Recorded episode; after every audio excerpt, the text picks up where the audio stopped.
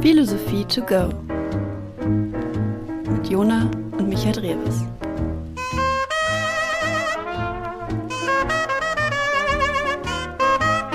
Viel Spaß!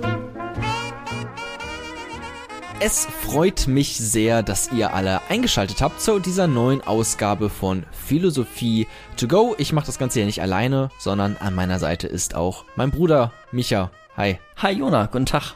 Wir beschäftigen uns heute mit Existenzialismus. Du hast dich ein bisschen eingelesen, richtig? Ich habe mich eingelesen. Es geht heute um Sartre, Simone de Beauvoir und ja, wir nähern uns dem Thema heute so ein bisschen an. Und äh, also du hast dich darauf vorbereitet, du hältst diese Vorlesung. Ich bin der Part, der nicht so viel weiß, genau wie unsere ZuhörerInnen da draußen möglicherweise. Und äh, versuch so alle mit ins Boot zu holen und äh, interessante oder intelligente Fragen zu stellen. Äh, das ist quasi mein Part in, in diesem Podcast, nur damit ihr das Konzept jetzt auch nochmal verstanden habt alle. Ansonsten, bevor es jetzt losgeht, nochmal ganz kurz, ihr könnt uns natürlich gerne bei iTunes eine 5-Sterne-Bewertung dalassen oder uns schreiben per E-Mail philosophietogo at gmail.com oder auch bei Instagram, das haben wir in der letzten Folge äh, publik gemacht, dass wir jetzt auch Instagram haben und ähm, das ist eigentlich ziemlich gut, auch zum Schreiben, weil man da äh, schnell und leicht in einen Dialog reinkommen kann. Und wie gesagt, wir posten da halt auch die Bilder mit der neuesten Folge und Kapitelmarken. Die seht ihr dort auch, falls die in eurem Podcast-Catcher nicht angezeigt werden. Guckt einfach bei Instagram, da findet ihr auch die Kapitelmarken dann zu der jeweiligen Folge und auch zu der Folge von heute. Bevor es jetzt gleich so richtig losgeht mit Existenzialismus, noch eine kurze Ankündigung. Ähm, Patreon. Wir haben jetzt Patreon, Micha. Ganz genau. Ja, Patreon. Was ist denn Patreon? Was, warum sind wir auf Patreon? Eine gute Frage. Wir sind auf Patreon. Also Patreon ist eine Website, ähm, über der ihr uns finanziell supporten könnt. Unterstützen, äh, spenden, wenn man es so sagen möchte kleines Geld, jeden Monat könnt ihr, das ist quasi wie so ein Dauerauftrag. So, es läuft halt nur alles über diese patreon.com Seite, dann beziehungsweise ähm, patreon.com slash philosophie to go. Ganz genau. Also es ist jetzt alles, es bleibt alles kostenlos, es ist alles kostenlos. Nur falls ihr euch irgendwie denkt, okay, wie kann ich das noch wertschätzen, unabhängig von dem Zuhören, was uns einfach schon freut, oder dem ähm, Schreiben, was ihr ja auch immer wieder macht, ähm, dann könnt ihr das jetzt gerne auch bei Patreon machen, so und da uns ein bisschen was zukommen lassen. Was halt nicht schlecht ist, weil ja, Micha, du würdest dir ein paar Philosophie-Magazine hin und wieder mal holen, habe ich recht? Äh, ganz genau, ja. Mein jetziges Abo ist gerade abgelaufen und ähm, ja, so ein Abo kostet Geld oder so ein Philosophie-Magazin kostet Geld und das wäre total cool, wenn ich das darüber so ein bisschen bekommen könnte. Aber natürlich auch in Technik oder in, in einen Kaffee, den wir auch immer dabei haben. Ansonsten, also bei Patreon, wenn ihr da mitmacht und uns da supporten wollt, ihr kriegt nichts nochmal extra oder sowas. Das muss man dazu sagen. Es gibt keine Special-Folgen oder sowas. Das, also, weil wir halt keinen ausschließen wollen. So, also wenn wir nochmal eine extra Folge machen, dann laden wir die halt einfach ganz normal hoch und die findet man dann nicht nur bei Patreon. Ähm, also es ist wirklich nur gedacht als, hey, ich finde cool, was ihr da macht, diesen Podcast, und das will ich irgendwie unterstützen. So, dafür ist es gedacht. Und falls euch äh, Patreon auch irgendwie zu blöd ist oder sowas, oder falls ihr euch denkt, äh, was ist das für eine Webseite, dann könnt ihr das auch äh, uns auch per PayPal äh, unterstützen. Da gibt es einen Link in der Instagram-Bio. So, jetzt aber, also das, das war alles äh, genug davon. Äh, jetzt soll es gleich direkt losgehen mit der Folge zum Thema Existenzialismus. Ein Thema, was sich Amelie, eine Zuhörerin, ähm, gewünscht hat. Oder sie hat uns geschrieben, hey, was haltet ihr von Existenzialismus, auch im Bezug auf Sartre und Simone de Beauvoir? Und tatsächlich geht's jetzt genau darum. Viel Spaß.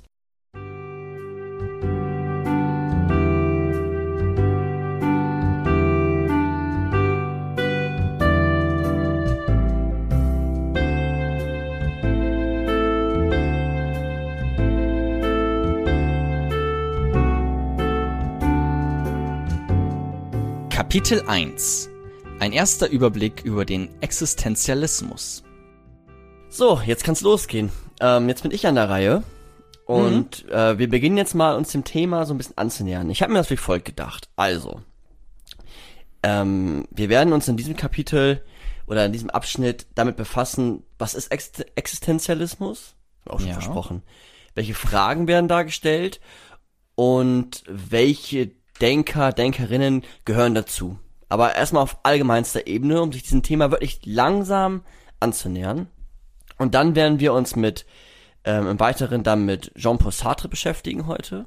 Existenzialist, recht wichtig auch in der ganzen Szene. Den Namen hat man schon mal gehört. Genau, So, französischer äh, Philosoph, Denker, Autor, alles Mögliche. Ja. Ähm, dann wird es um Simone de Beauvoir gehen, Ah, eine Philosophin. eine Philosophin, ganz ja. genau. Und dann werden wir noch mal ein bisschen gucken, ähm, was eigentlich diese Philosophie ähm, doch wirklich fundamental von anderen Philosophien unterscheidet. Und jetzt auch wirklich vielleicht sogar von anderen Philosophien, nicht nur von anderen Theorien. Oh, Gucken wir uns nachher Okay, mal an, was ja. ich damit meine. Ja. Muss man auch nicht so sehen, aber das wird dann so der Abschluss sein, da werden wir nochmal ähm, Revue passieren. Aber das ist jetzt so die Idee und ähm, und ich hatte echt Lust, mal mich mit dem Existenzialismus zu befassen, Ja. weil ähm, ehemalige Kommilitonen bei uns an der Uni wird auch zu, das wird nicht zu Sartre geforscht, aber wir haben auch ähm, Lehrende, die sich einfach sehr gut damit auskennen mit dem Thema und die hatten auch immer so ein, so ein, so ein, er nannte sich Sartre-Kreis. Uh, Und okay. ähm, der ging auch über drei, vier Semester unbenotet, freiwillig von der Dozentin, Mhm. wo die einfach mit, ähm, mit Studierenden äh, sehr intensiv Sartre bearbeitet hat. Warst du dabei? Nee, oder? ich war nicht dabei. Mir war das äh, zu abgehoben und zu kompliziert. okay. Also, das ist schon, das ist schon, das ist zum Teil einfach auch eine andere Sprache. Es ist nicht nur Ja. eine andere Sprache im Sinne von Englisch oder Französisch, sondern es ist übersetzt ins Deutsche so. Oder auch ähm, aus dem Deutschen, also solche Leute wie Heidegger zum Beispiel, Ja. die dem auch mit begründet haben, ähm, die haben halt neue Wörter erfunden. Und das heißt, wenn du in diesem Sartre-Kreis drin, oder ich hätte sicherlich mal reinschnuppern können, Ja. ähm, aber ich hätte aber nicht so viel verstanden wahrscheinlich, weil ich nicht von Beginn an da war.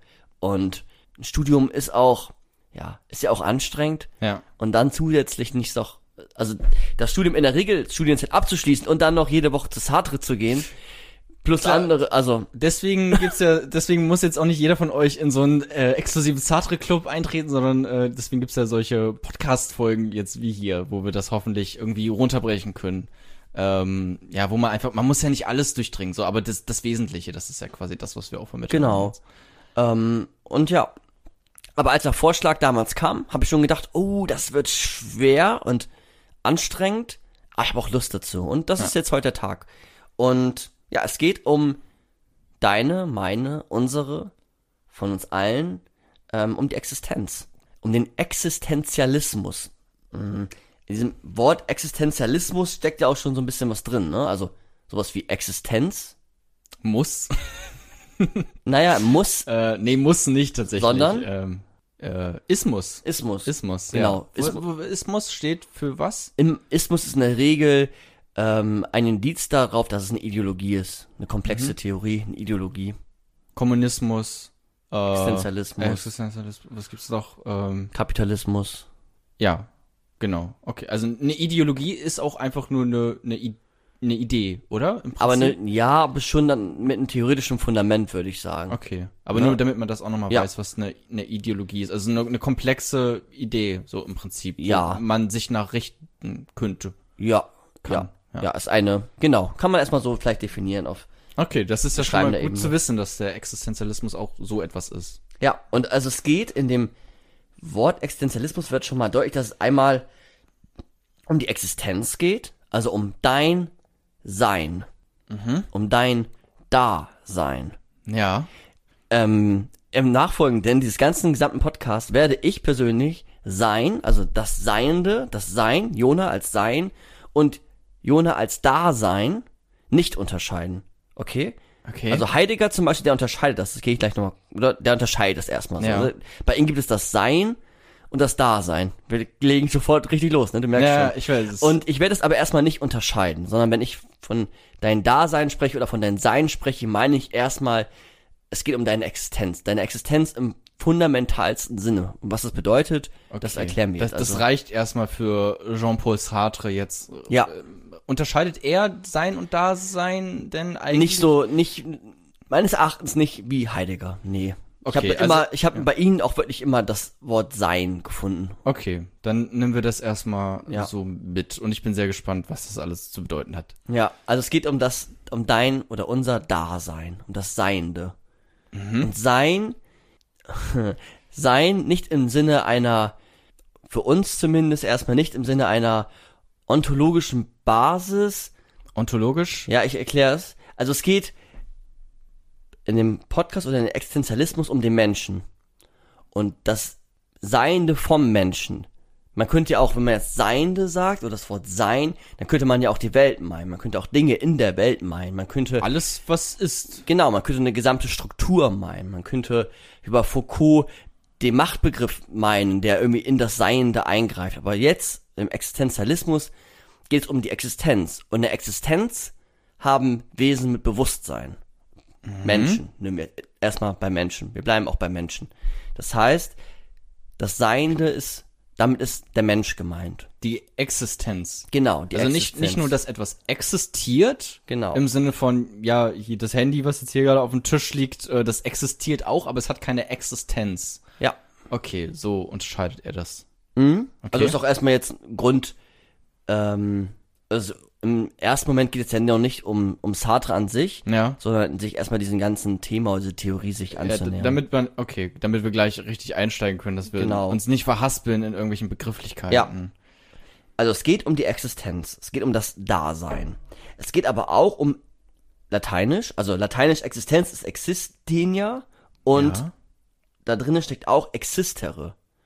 Und existere ist so etwas gemeint mit heraustreten, zum Vorschein kommen, dass dein Sein oder dein Dasein zum Vorschein kommt. Und das ist etwas, was der Existenzialismus herauskitzeln will. Also, dass etwas heraustritt von dir.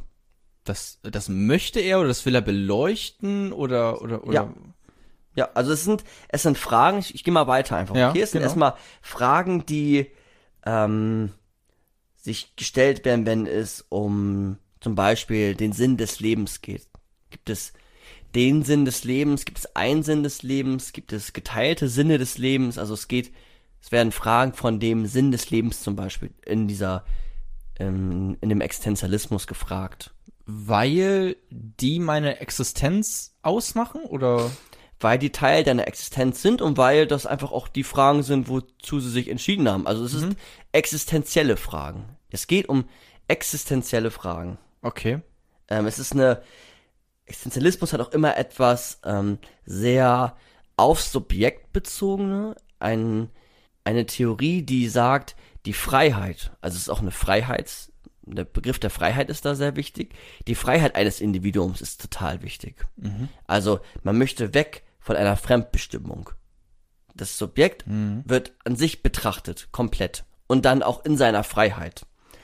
Also so, ähm, um das historisch einzuordnen, was du aber vielleicht gleich auch nochmal machst, aber es ist dann so Aufklärung, oder? Das würde man ja dann vermutlich damit, oder das würde ich jetzt damit assoziieren, halt, wo auch so, also dass, dass man, ja, halt, dass der Einzelne im Mittelpunkt steht und nicht mehr irgendwie Gott oder äh, die Kirche so, sondern ja, dass es um Genau. Vernunft geht und Wobei sie in der Aufklärung, also wenn du damit Kant und so meinst, Ja. dann würden sie Kant an vielen Stellen auch, äh, glaube ich, widersprechen.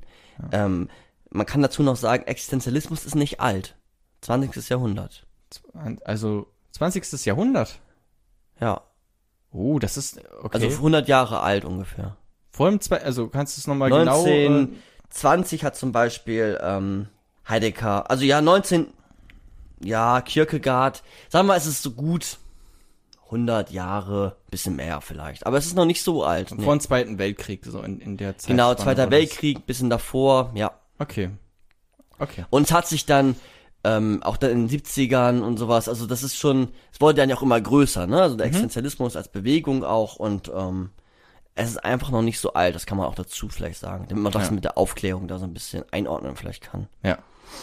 Ähm, ja, beim Existenzialismus geht es ähm, auch darum, ich bringe jetzt erstmal so ein paar Phrasen auch hinein, um sich diesem Thema wirklich anzunähern. Mhm. Ähm, geht es darum, sein, sein Leben so zu leben, als wenn es der letzte Tag immer wäre. Also jeden Tag Oh, das leben, als sei es der letzte. Ja, das ist ja ein, ein geflügelter Begriff so.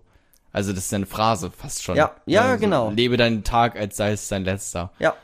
Und es, Ja. es äh, geht halt um Fragen des eigenen Dasein. Es geht um eine Lebenseinstellung, die verpflichtet zur Freiheit. Also der Mensch ist zur Freiheit verurteilt, sagt zum Beispiel Sartre. Wir müssen mit dieser Freiheit, die wir besitzen, leben. Nicht nur, wir müssen damit irgendwie umgehen, wir haben sie. Und wir müssen das wissen, dass wir die haben. Und wir sind dazu verurteilt, frei zu sein. Erkläre ich aber auch noch.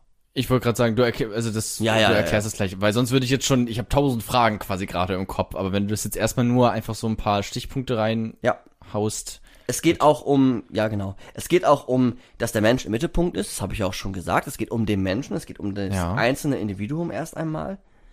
Und es hat etwas damit zu tun, dass wir uns durchs Handeln definieren, also auch das eigene Handeln ist wichtig. Man spricht auch von so Phänomenologie, kennst du das?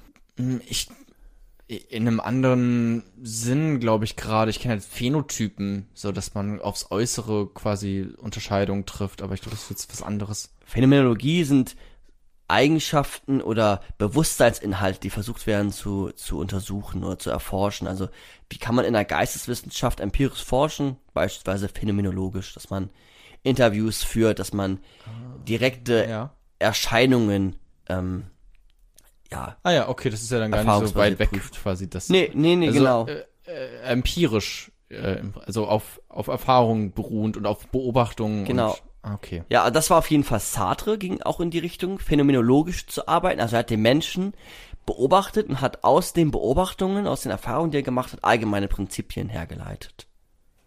Okay, ja, also Ja. quasi sich den, den, die besondere Einzelfälle angeguckt Ja. und daraus versucht, eine Theorie Ja, genau. abzuleiten. Ja, also äh, ich glaube, das nennt man deduktives äh, Herangehensweise, ne? Hab ich mich recht entsinne? Oder induktiv? Es gibt ja induktiv und deduktiv. Genau, indu induktiv ist das, und das hat er dann auch gemacht, aber es wird dann auch schwieriger, weil er hat, er geht phänomenologisch in gewisser Weise vor. Er hat gewisse Phänomene, zum Beispiel sieht er, dass Menschen ähm, Schamgefühl haben oder so etwas wie Angst und Furcht und hat dann einzelne Phänomene, einzelne Beobachtungen ja. und von denen schließt er dann induktiv, weil er die einzelnen Erfahrungen hat, auf, et- auf, eine, ähm, auf eine Theorie.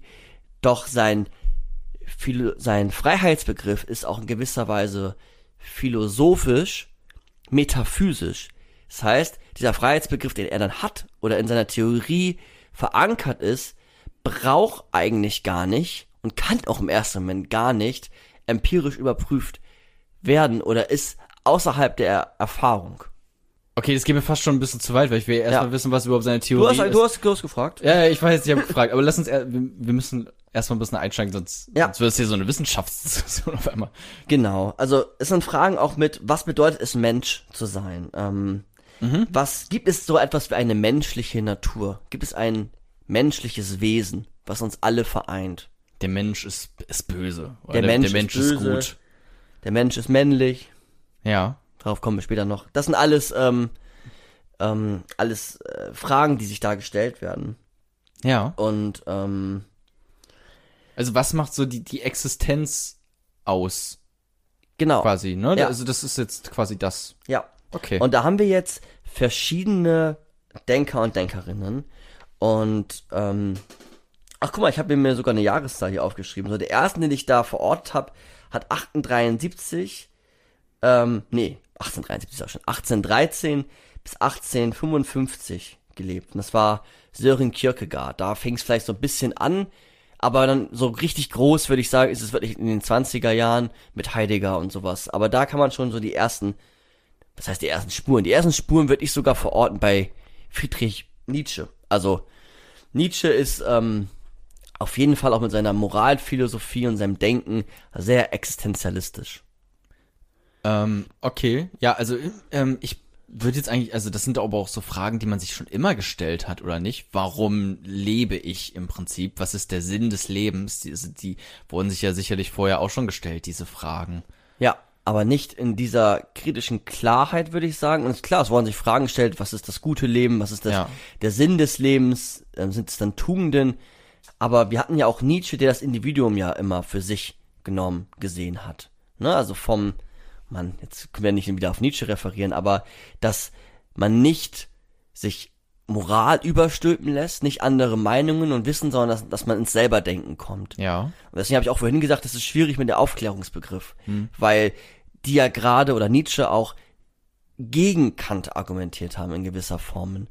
Gegen Okay, ja, seine- lassen wir das mit der Aufklärung ruhig Ja. raus. Das war Und- nur so eine Assoziation quasi von Ja. mir. Ähm, Nee, ist ja auch nicht, ist auch nicht komplett falsch. Und so wie du es dargestellt hast, war es auch okay, aber die haben quasi qualitativ nochmal ein anderes Level mit reingebracht dann. Äh, äh, Sören, wie hieß er? Kir Kier- Kierkegaard. Kierkegaard. Ein Ja. Schwede, nehme ich mal an. Ja. Ähm, okay. Es geht, und genau, vielleicht kann ich es damit auch nochmal deutlicher machen, es geht darum, und er hat auch sowas gesagt, lebe ähm, im Augenblick. Das ist ein Zitat von ihm. Auch Nee. schon eine Phrase, fast schon wieder. Ja, und das Wort, Lebe den Moment. Das ist auch alles, was man irgendwie als Wandtattoo sich irgendwo hinhängen könnte. das stimmt. Ist ja spannend, woher die Wandtattoos kommen. ja, genau, ja. Also das ist ja auch immer. Und er hat, ähm, hat sowas gehabt wie die freie Lebensgestaltung. Also du wählst deine Lebensgestaltung und du hast auch durch das Wählen eine hohe Verantwortung für dein jetziges Leben, gegenwärtiges, vergangenes und zukünftiges. Also es geht wirklich ganz, ganz, ganz stark ans Individuum gerichtet. Also, dass das einzelne Individuen, äh, Individuum auch Verantwortung hat für seine Existenz. Ja, genau. Ist das, was Kierkegaard Ja, sagt. genau. War Philosoph und ähm, Theologe. Okay. Also der, hat- er hat sich dann das gefragt mit, welche Rolle hat ähm, das sich entscheiden? Sind wir irgendwie oder sind wir ähm, determiniert? Sind wir, haben wir eine ma- materialistische Basis irgendwie und alles ist vorherbestimmt? Was du ja auch ganz interessant fandest bei dem Leib-Seele-Podcast, so von der Grundidee so, ähm, wenn du dich dran erinnerst. Und Äh, welche Grundidee, dass die Umwelt uns bestimmt? Ja, Oder? nee, auch die Umwelt und ähm, neuronale Prozesse, dass wir uns Ja. gar nicht selbst entscheiden, sondern dass die Entscheidung äh, schon vorher gefallen ist für das, was wir gerade tun. Ja, genau. Ja, auch äh, hatten wir auch bei Psychoanalyse Mhm. äh, mit Sigmund Freud. Wir sind nicht Herr in unserem eigenen Hause. Ähm, hat der Sigmund Freud gesagt, ist ja auch sowas ähnliches. Genau. Und ja, das ist, ist als ein Philosoph, der ähm, da die ersten Ba- Grundbausteine gelegt hat. Dann haben wir noch jemanden wie Karl Jaspers. Hm? Auch schon mal gehört? Genau, der zumindest? ist ähm, total spannend und da lohnt es sich auch eine eigene Folge mal zuzumachen. Er war nämlich, aber es ist trotzdem, es geht jetzt wirklich darum, sich diesem Thema zu nähern, weil ich, ich habe den Eindruck gehabt, für mich beim selber erforschen, dass wenn man verschiedene Meinungen oder verschiedene Ansichten dazu hört, es insgesamt dann irgendwie schlüssiger wird am Ende. Mhm. Ja, wir lassen uns Zeit. Wir gehen erstmal ganz langsam Genau. rein. Und bei Karl Jaspers geht es jetzt genau um deine Existenz. Es geht, es, es geht darum, sich seiner Existenz zu stellen. Oder diese Existenz auch aufzuhellen. Und sich existenziellen Fragen ähm, zu stellen und den Fragen auch nicht ähm, auszuweichen. Also, wir brauchen, damit wir uns unserer Existenz bewusst werden, ähm, brauchen wir eine Aufhellung durch existenzielle Fragen. Also wir fragen uns ähm, existenzielle Fragen, damit wir uns unserer Existenz selber annähern können. Ist, ja, ist ja, oder dass man auch den Freiraum, also es ist ja fast schon was Politisches, dass man überhaupt den Freiraum hat, solche Fragen sich überhaupt stellen zu können, oder? Genau, das wäre dann eine zweite Dimension. Also es wäre dann ja, dass die Bedingungen da sind. Genau, weil ich, also heutzutage, okay, kann sich vermutlich jeder solche Fragen stellen. Ähm, auch nicht jeder, aber ich würde jetzt mal sagen, schon die allermeisten, zumindest in Deutschland. Ähm, aber wenn man da jetzt zurückreist, gerade ins 19. Jahrhundert, äh, sah die Arbeitswelt auch noch mal ein bisschen anders aus. Äh, 80-Stunden-Woche oder sowas ja teilweise. Ähm, da hatte man sicherlich nicht so ganz die Zeit, ähm, ja, sich über den Sinn des Lebens zu philosophieren. Genau, und es geht auch nicht nur um den Sinn des Lebens, sondern es geht um existenzielle Fragen. Und das ist ja eigentlich spannend. Was sind denn jetzt existenzielle Fragen? Genau. Und existenzielle Fragen sind sowas wie Fragen über den Tod. Auch. Okay. Ne? Also das gehört auch dazu. Es sind Fragen, die deine Existenz wirklich ja sehr, sehr stark beeinflussen. Und er, er sagt, wir kommen uns oder wir können uns diesen existenziellen Fragen oder das Aufhellen deiner Existenz wie folgt nähern, dass wir so etwas haben wie Grenzsituationen. Also in Grenzsituationen, in der Todesangst. Ja. Ähm, und wenn du dann vor einer Entscheidung stehst, dann sieht man erst, wie würdest du dich wirklich entscheiden. Und dadurch kannst du so etwas wie eine Existenzerhellung erlangen. Über die eigene Existenz? Genau, es Hast geht du immer um ein deine Beispiel zufällig? Also wenn du jetzt, ähm, weiß ich nicht, wenn du dich für die und die Handlung entscheiden müsstest, bei einer Situation wie ein Auto rast auf dich zu, dann Ja. sieht man eventuell, was dir erst wirklich wichtig ist. Ob es jetzt Okay. das Leben retten ist einer Person oder ähm, eine Einstellung oder ein Gedanke, es muss ja jetzt nicht voll um Leben und Tod gehen, aber es geht darum, was ist dir wirklich wichtig? Nicht, was ist dir vorgeschoben wichtig, was ist dir wichtig, weil andere sagen, dass es wichtig ist, gesellschaftliche Strukturen oder wer auch immer dein, dein Nahbereich, sondern was ist dir wirklich wichtig? Und durch diese Grenzsituationen kannst du eine Existenzerhellung erlangen. Sagt das so absolut? Also, dass man unbedingt so Grenzsituationen braucht, so extreme Situationen, um das erlangen zu können? Weil ich weiß, ich könnte mir auch vorstellen, ja, also, dass man auch, dass es auch lebensgefährliche Situationen gibt, die dann natürlich Grenzsituationen sind, wo trotzdem, also, wo, wo du trotzdem im Kopf hast, okay, ich verhalte mich jetzt so und so, weil, äh, was denkt sonst meine Familie von mir oder sowas, ne? Was ja dann auch schon quasi nicht nicht, was du jetzt auch am Anfang meintest, im Individuum, darum soll es ja gehen, es soll ja um mich gehen, jetzt gerade wohl anscheinend bei den Fragen der Existenz, sondern da denkt man dann ja auch wieder, okay, was denken die anderen da äh, von mir? Ups, sorry. mein, ich habe meinen Wecker. Mein Wecker klingelt. Das, das schneiden wir nicht raus, weil ich zu faul bin.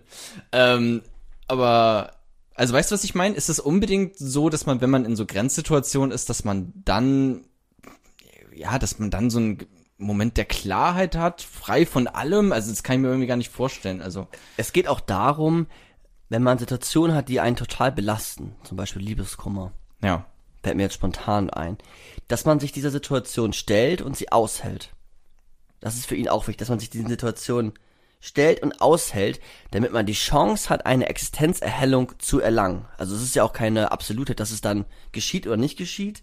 Es geht darum, nicht schnelle Antworten zu finden. Also ich frage mich jetzt, ja, nach dem Tod, da, da ist halt, da ist halt einfach nichts, so. ja. Das wäre jetzt eine schnelle Antwort. Da würde er sagen, nee, dann, dann bist du noch nicht richtig, dann bist du noch nicht dabei. Dann, dann hast du dich der Frage Ausweichsman Ausweichmanöver, Ausweichmanöver. Du stellst dich dieser Frage nicht. Sondern es geht darum, sich wirklich mal bewusst dieser Frage zu stellen. Also, da könnte man zum Beispiel sagen, Religionen stellen sich diese Frage. Die haben auch äh, dann natürlich eine Antwort, aber erstmal stellen sie sich diese Frage. Das ist etwas total gut ist, dass Menschen in die Lage versetzt werden, sich diese Fragen zu stellen, weil in der Regel stellt sich jeder sowieso mal in seinem Leben die Frage, was ist denn jetzt nach dem Tod zum Beispiel? Aber meint ihr auch, dass man da explizit solche Grenzerfahrungen für machen muss? Nee, musst du nicht, aber es ist eine Chance der Erhellung. Okay, ja, also ich, ja, ich gehe schon mit. Ich meine nur, ich würde es jetzt nicht so absolut ähm, formulieren, dass man es jetzt unbedingt braucht. Ne? Also ich habe auch schon äh, ja philosophische Rätsel in meinem Leben gelöst, ohne dass ich irgendwie in Lebensgefahr war. Ähm, aber äh, nichtsdestotrotz hast du natürlich recht. Man, also man hört es ja auch von Leuten, die Nahtoderfahrungen gemacht haben, die dann vielleicht noch mal ganz anders ihr Leben auf einmal danach gestalten. So, das kann man vielleicht als gutes Beispiel nehmen. Ist vielleicht auch das, was er meint. Ja, und es muss ja auch nicht immer der Tod sein, deswegen hatte ich ja Liebeskummer eben genommen. ja. Also, dass du nicht dann sofort, äh, ja, dass du dich dieser Situation stellst. Dass du nicht sofort ausweichst, also dir ruckartig neue Freundinnen suchst zum Beispiel. Das wäre ein Ausweichen. Oder äh, Drogen, Alkohol. Oder Drogen, äh, ja. Verschiedene Drogen, Ja. dass man irgendwie sich in irgendwas flüchtet. Ja, ja, dass man sich lernt oder dass man weiß, wenn man das aushält, kann man so eine Existenzerhellung haben. Ich habe ja eben Religion noch angebracht, da will ich noch was zu sagen. Ja. Da Religionen ja gerade sich die Frage stellen, zum Beispiel nach dem Tod, Ja. aber wiederum eine schnelle Antwort haben. Sie haben ja schon eine ausdifferenzierte Antwort. Es gibt das Himmelreich, da kommst du hin, Gott, der Gottvater wartet auf dich, oder du gelangst äh, ins Teufelsein. Ja. Ähm, und das ist dann wieder ein Ausweichen. Also man stellt diese Frage, aber die Antwort ist sofort schon gegeben. Und das ist es nicht. Es ist ein, äh, ein Suchen. Es ist ein Suchen, ein Antwort suchen. Aber bleibt es auch bei dem Suchen? Weil, weil ich würde ja sagen, also jetzt mal unabhängig davon, ob ich jetzt so ein Fan vom, von irgendeiner Art von Religion bin oder nicht, aber hey, wenn da jemand eine Antwort für sich, also wenn er vielleicht wirklich gesucht hat und er hat eine Antwort gefunden, ist es ja erstmal nicht, nicht schlecht, ne? Über diese Antwort kann man ja immer streiten. Aber trotzdem, Genau. es ist ja jetzt nicht schlecht, eine Antwort zu haben. Nee, es ist nicht schlecht, eine Antwort zu haben, aber ich, ich würde, aber wie gesagt, ich habe Karl Jaspers auch jetzt gar nicht so vorbereitet oder so. ähm, ich würde aber dazu sagen, wenn es um eine Erhellung geht, heißt es ja auch, eine Erhellung ist ja etwas wie so ein Spotlight, so, da, der geht aber ja auch wieder aus oder der, der scheint mal woanders drauf. Also eine Erhellung ist ja nicht, dass das Licht die ganze Zeit an ist, sondern es wird erhellt. Es wird etwas sichtbar, aber dadurch werden ja vielleicht andere Sachen gerade nicht sichtbar. Also wenn du eine Antwort hast, bist du immer noch trotzdem auf der Suche. Ja. Die Antwort ist nicht absolut, würde ich jetzt glauben, dass es damit zusammenhängt. Dass es immer noch wieder ein, ein Suchen ist und immer wieder neu definieren der eigenen Werte, der eigenen Moral. Denk an Nietzsche. Also es, ist, es ist immer wieder ein neues, es ist wie so ein, vielleicht ist es dann ein Kreislauf. Du hast eine Erhellung und kommst dann in deine Existenz selber weiter, dass du dich lernst zu verstehen in diesen Grenzsituationen oder das auszuhalten. Aber da hört es ja nicht auf. Stimmt, ja. Dafür ist die Welt vermutlich viel zu komplex, als dass sie mit einmal irgendeine Erleuchtung hat und dann ähm, wäre es das gewesen. So äh, ist es ja nicht. Aber das ist das, was Karl Jaspers gesagt Genau. hat. Also du, Grenzerfahrung und ähm, Existenzerhellung. Existenzerhellung. Okay. Also wir haben Existenzerhellung bei Karl Jaspers, alles Ja. Existenzialismus, ne? Wir und ähm, hatten diese frei wählbare Lebensgestaltung mit der Verantwortung bei Kierkegaard. Okay? Also ja, genau. Ver Verantwortung vom Individuum. Genau. Okay. Ja. Jetzt haben wir noch so ähm, Denker wie Martin Heidegger. Ja. Martin Heidegger ist auch ähm, Philosoph gewesen, ähm, schon verstorben, ist nicht ganz unumstritten, also hat nicht so die Vergangenheit, wo man sagt, alles tipptopp. Also Oh, klingt nach Nazi so ein bisschen gerade, war ja, also das ist, er würde es widersprechen. Da gibt es ganz, ganz, ganz. Ich ja, ganz Deutschland hat widersprochen, wenn man. ja, aber das Spannende ist ja, dass er in den, ah, ich wann war es 70er. Es gibt, wenn dich das interessiert, richtig geil, richtig spannend. Habe ich sogar gelesen, ähm, aber im anderen Kontext mal. Gab es Spiegel-Interviews vom Spiegel. Die gibt es auch noch. Und Mit die kann man. Genau. Und die kann man mal lesen, wo sie ihnen diese Fragen stellen und was er für interessante Antworten darauf gibt.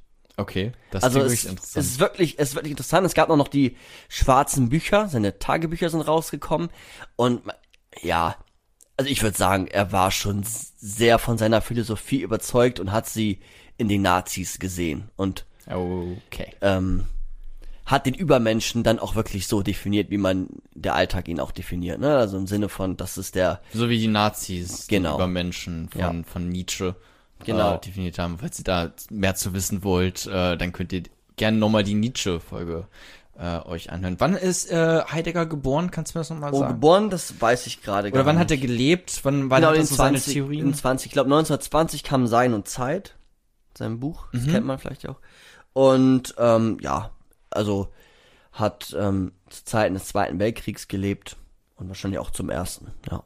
Okay. Also nicht nur wahrscheinlich hat er auch, Ja? würde es ja nicht hinkommen. Ja, auf jeden Fall. Und ähm, seine Theorie ist trotzdem interessant. Auch wenn er Nazi-Vergangenheit hat, kann man sich trotzdem ähm, sich seine Theorie mal angucken und gucken, was man daraus trotzdem auch nehmen kann. Also das, das, ja, man muss so ein bisschen Kunst vom Künstler trennen vielleicht manchmal tatsächlich. ja, also muss man. Ich bin der Meinung, man muss es nicht nur manchmal, sondern man muss es, sonst hat man Probleme. Ja, ist auf jeden Fall nochmal ein Thema für sich, aber Gandhi war auch ein Frauenhasser und ähm, deswegen. Ja, und ja, ist nochmal ein Thema für sich. Ich hätte ein gutes Beispiel, aber dann diskutieren wir gleich. Okay, aber lass erstmal über seine Theorie sprechen äh, und gucken, ob die mich überzeugt. Genau, er, sag er hat jetzt ganz, ganz, ganz viele Begriffe neu definiert in seinen Büchern oder in seinen Werken und ähm, spricht zum Beispiel von etwas Mannhaftigen. Oh. Und das Mannhaftige ist, oder das Mannende, oder das Mannhaftige, sind genau die Moral, die Werte, das du sollst. Und das versperrt den Zugang zum Seienden. Und das ist bei ihnen nur dann das Dasein und du hast dann keinen Zugang zum Sein. Ich habe ja schon gesagt, er unterscheidet da. Wir machen das jetzt mal nicht, aber er versucht gerade, dass wir wegkommen von diesen du sollst, deine, die Werte, die Moral, die vorgegeben sind. Das möchte er gerade nicht. Okay. Auch interessant, warum er dann trotzdem den Nazis da Ja, irgendwie verfallen was ist. ja eine krass autoritäre Ideologie ist, ne, die eigentlich, äh, ja, das ist ja fast alles, also das ist ja nur, du sollst das und das und denk gar nicht darüber nach, warum, sondern mach es einfach. Ja. Und er, unter er unterscheidet dann auch noch zwischen Angst und Furcht, aber da komme ich nachher mit Sartre drauf. Das ist eigentlich ganz interessant. Ja. Und wie gesagt, zwischen Dasein und Sein. Und ähm, er hat, oder die zentrale Fra Frage war bei ihm eigentlich, zu erkunden, wie das Verhältnis äh, ist, in dem wir zu unserer Existenz stehen. Also wie er erkundet das Verhältnis, in dem wir zu unserer Existenz stehen. So, das ist so die zentrale Frage, also dem Sinn vom Sein. Und er hat so, das habe ich ja eben auch schon gesagt, er meinte auch, jedes Fragen ist ein Suchen. Ja. Also es ist dann nicht gerade Also nicht so weit weg von Jaspers. gerade. Ja, genau. Ja. Deswegen, das, das ähnelt sich alles. Und ja, das sind alles ähm, so die ersten Ideen zum Existenzialismus. Wir kommen dann ja auch noch auf äh, Simone de Beauvoir Ja. im Nachhinein, ähm, die auch einen feministischen Klassiker geschrieben hat und jetzt gleich auf Jean-Paul Sartre. Aber jetzt hast du schon mal eine Idee, um was es gehen könnte, oder? Ja, erstmal so ein so einen ganz groben Eindruck, das stimmt. Das war jetzt erstmal so eine Einleitung quasi. Ähm, es geht um die Existenz, um ja eigentlich um alle Fragen dann doch, die irgendwie was mit dem Thema zu tun haben, oder? Weil so klang es jetzt zumindest für mich, dass es nicht nur der Sinn des Lebens ist, sondern es ist ja auch der Tod, der ja auch eine, eine Frage der Existenz ist. Also vermutlich alles, was irgendwie damit reinspielt, haben die sich gefragt. Ja. Und ähm, inwiefern das alles mit deiner Freiheit zu tun hat und dem Geworfensein in der Welt. Und was das ist, ähm, ja, das werden wir uns jetzt bei Jean-Paul Sartre anschauen.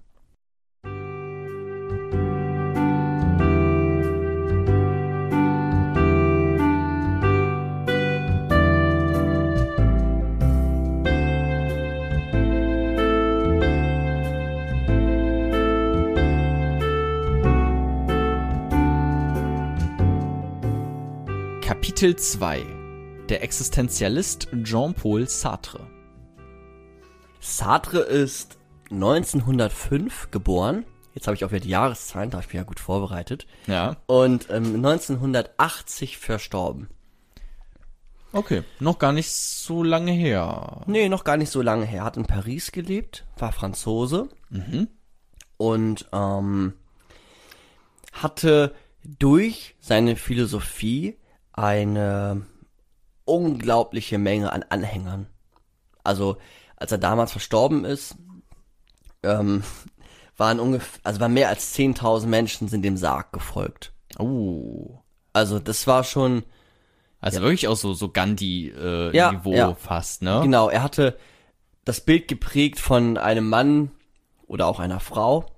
Ähm, Also diesmal auch wirklich einer Frau, nicht nur als, ich erwähne das nicht nur so doof, sondern das war ihm auch wichtig, ähm, die rauchend in den ähm, ja, in den Bars sitzen und ihren äh, Rollkragenpullover am besten noch tragen. Also es war schon eine richtige, Warum der Rollkragenpullover? na, das war sein Style. Das war einfach sein, sein Stil. Das war sein Stil. Und du meinst vorhin schon, hast du es irgendwie kurz anklingen lassen, kurz vor der Au- Podcast-Aufnahme, dass seine Anhänger auch deswegen Rollkragenpullover Es, wär, es ist ein oder was? Anzeichen, wenn man jetzt an die Uni geht und da Mhm. Jemand immer einen Rollkragen trägt und dann nur einmal irgendwas Existenzialistisches sagt, dann ist er auf jeden Fall Existenzialist. Also, Es, ich habe also das, das erste Bild, was man hat von einem Philosophen, ist tatsächlich auch mit so einem Rollkragenpullover und irgendwie noch so eine äh, Jacke mit so Flicken an den Ellbogen dran oder sowas, ne? aber ohne die Flicken. Also schon sehr, sehr edel, musst du dir Okay. das vorstellen. Also wirklich einen schwarzen Roll, also einen schwarzen Rollkragen, Ja. äh, vielleicht noch einen Blazer drüber. Mhm. Ähm, also sehr edel und dann eine Zigarette. Kann man sich vorstellen, also wenn man jetzt, wenn du jetzt Jean-Paul Sartre vorstellen möchtest, also die Augen zumachst und dir vorstellst, ist er ein sehr kleiner Mann gewesen. Also ich glaube 1,54. Also, also wirklich klein. Hatte ähm, ähm, schielende Augen, kann man ruhig auch sagen. Schielende Augen und ähm, meistens eine, eine, eine Brille auf und ähm, ja, einen Rollkragen und äh, rauchend und hat über das äh, Leben philosophiert. Okay, finde ich eigentlich ganz schön, wenn man auch mal so ein Bild im Kopf hat. Ja. Hast ja von vielen Philosophen einfach nicht. Ja, genau. Das ist von vielen auch einfach nicht übermittelt richtig, wie die denn aussahen und sowas. Das Ja. ist ja ganz interessant. Und trotz seiner äußerlichen Erscheinung, die einfach jetzt nicht so, was man nicht als schön verbuchen würde in der Regel, Ja. ähm, hatte er unheimlich viele Frauen und auch wirklich Frauen, wo man sagt, 10 von 10. So. Oh. Also, ähm, Nicht so hübsch und trotzdem viele Frauen. Er macht mir Hoffnung ein bisschen. ja, also sehr, sehr, das hat auch was damit zu, zu also ich würde ihm unterstellen, dass es auch etwas mit dem Kult, den er geprägt hat, ja. ähm, zu tun hat. Wobei er sich jetzt nicht, er war jetzt kein Anführer von irgendetwas oder kein Sektenführer, nicht falsch verstehen. Aber die Menschen haben ähm, schon zu ihm aufgeschaut und auch im Besonderen intellektuelle junge Studentinnen. So ein bisschen wie, man kennt das ja vielleicht eher von Adorno in dieser 68er-Bewegung. Das ist ja auch einfach historisch auch einfach schon viel vermittelt, auch in der Schule. Ähm, da gab es ja die 68er-Bewegung und die haben sich ja auch viel an Adorno äh, äh, orientiert. War das dann auch sowas in der Art, dass man einfach, man fand die Philosophie cool und deswegen ist man dem so nachgeeifert. Genau, es war absolut nacheifern und dann auch, ja, die Frauen fanden ihn einfach super toll dann auch. Ja. aber auch Männer natürlich. Und ähm, man kann ihn schon auch als Genie bezeichnen im Sinne von, er hat einfach einen super hohen ähm, Intellekt. So, äh, Mhm. hat das Philosophiestudium mit Erstklassik als äh, Bester abgeschlossen. Okay. Weißt du, wer es als Zweitbester abgeschlossen hat in seinem gleichen Jahrgang? Nein? Simone de Beauvoir. Die kommt gleich auch noch. Genau, die haben nicht zusammen studiert. Die kennt sich schon ganz, ganz lange. Okay. Sie war die zweitbeste. Hm. Aber ist jetzt auch jetzt keine große Wertung erstmal. Aber wenn man das so historisch betrachtet, kann man den Blick haben, dass er das Genie war und sie vielleicht nicht. Aber man kann auch sagen, sie war gerade das Genie und er hat alles abgeguckt. Muss man sich historisch dann anschauen. ja. Aber jetzt, Ähm, ich, ich will erstmal, was hat er gemacht? Was hat er gesagt? Ähm, er hat Werke geschrieben. Er hat auch ähm, Theaterstücke geschrieben, Ja. verfasst. Er war ähm, ja auch ein Autor, so. Also Mhm. Wenn ich dich jetzt so anschaue, ja, das könnte. naja, gut, du bist eigentlich recht groß und Ach so, du meinst vom Aussehen, ja. Naja, Naja, nee, ich nicht meine so auch wegen. Autor und dann hatte ich äh, Theaterstück. Das könnte ich mir bei dir auch theoretisch vorstellen. Du bist halt nur nicht Ja. so schlau. Ich bin nicht so schlau, das stimmt. Ich bin nicht so der Philosoph jetzt. ja, Ähm, ja. und ähm, er hat solche Werke geschrieben wie ähm, Der Ekel oder Das Sein und das Nichts. Mhm. Ähm, und ja, hatte ähm, den Nobelpreis damals ähm, für Literatur bekommen, aber abgelehnt. Also er hat ihn- nehme diesen Preis nicht an. Er nimmt den Preis nicht an, weil er sich gerade nicht einer Institution unterstellen wollte. Okay. Ja. Das ist, äh, Absoluter Freiheit und er wollte sich nicht von irgendwelchen anderen irgendwie irgendwas unterordnen lassen oder irgendwo eingebunden sein und verpflichtet sein. Das ist auch schon etwas, was Okay. seiner, seiner Philosophie dann zu tun hat. Ja, aber ja, und das Sein und das Nichts ist so sein philosophisches Hauptwerk. Und darum wird es auch jetzt ähm, ja gehen. Und Ja. zwar ist da erst einmal die Frage wichtig, ähm, ja, die Frage nach dem Sein. Ganz einfach und doch so kompliziert. Und die, er versucht, die Frage nach dem Sein zu beantworten. Die Frage nach deiner Existenz und was das alles bedeuten kann. Und er unterscheidet jetzt in seinem Werk, werden es auch jetzt nur exemplarisch ähm, skizzieren. Da gibt's ganz, ganz viel zu sagen. Ich habe mir so ein paar, paar äh, Ja. Elemente herausgesucht. ich will den Sinn des Lebens heute. Äh, Den, den, ja, der gerade nicht. Aber es geht, wir werden mal gucken. Es gibt ähm, bei ihm, wenn es um die Frage des Seinen geht, muss man gucken, was, was meint er denn jetzt mit Sein? Und er sagt, es gibt ein an sich Sein und ein für sich Sein. Du musst jetzt sehr gut aufpassen. ja. Also es ist ein an sich Sein und ein für sich Sein. Das an sich Sein sind Gegenstände, Natur, die ähm, unabhängig vom Bewusstsein sind. Es sind Dinge, es sind ähm, Sachen, die sich ähm, zur Welt beziehen, aber nicht zu sich selbst, die kein Bewusstsein von sich haben. Das ist vielleicht die einfachste Erklärung. Also der Tisch oder ja auch auch Tiere, glaube ich, in, in großen Mengen. Ähm, Die sind an sich. genau, die sind Seiende an sich, an sich sein. Die Okay. sind, ja, die sind an sich. Und das für sich sind genau die, die sich in Beziehung zu sich stellen können. Also, die ein Bewusstsein haben. Die sich, die ihr Bewusstsein bestimmen. Ähm, wolltest du was sagen? Ja, es erinnert mich gerade, wir haben doch ganz am Anfang, ich weiß nicht, ob es mit äh, Sören Kikerik, ich habe seinen Namen vergessen, Kierkegaard. Kierkegaard, ähm, äh, war das bei ihm, der, wir haben doch am Anfang auf jeden Fall unterschieden in existierend und Existenz. Mhm. Und das klingt gerade so ähnlich. Also der Tisch existiert, aber er hat keine Existenz. Ja, genau. So, und das Eichhörnchen da draußen existiert vielleicht auch und dann, ja gut, könnte man so ein bisschen drüber streiten, wie du es auch gerade schon nur so halb formuliert hast, so, bisschen zögerlich zumindest, aber ähm, hat auf jeden Fall auch nicht so eine Existenz wie wir beide jetzt. Ja. ich kenne kein Eichhörnchen, was einen Podcast aufnimmt zumindest. Genau, also das Eichhörnchen, ähm, ich mag das, Ja. das Wort, das ist einfach Ja, super ist süß, ähm, hat kein Bewusstsein von sich selbst. Also es bezieht sich nicht selbst zu sich. Mhm. Und weil es jetzt ja auch um, um Sartres Meinung geht, kann man das jetzt auch einfach mal, also kann man das so sagen. Es geht wirklich um, um Menschen.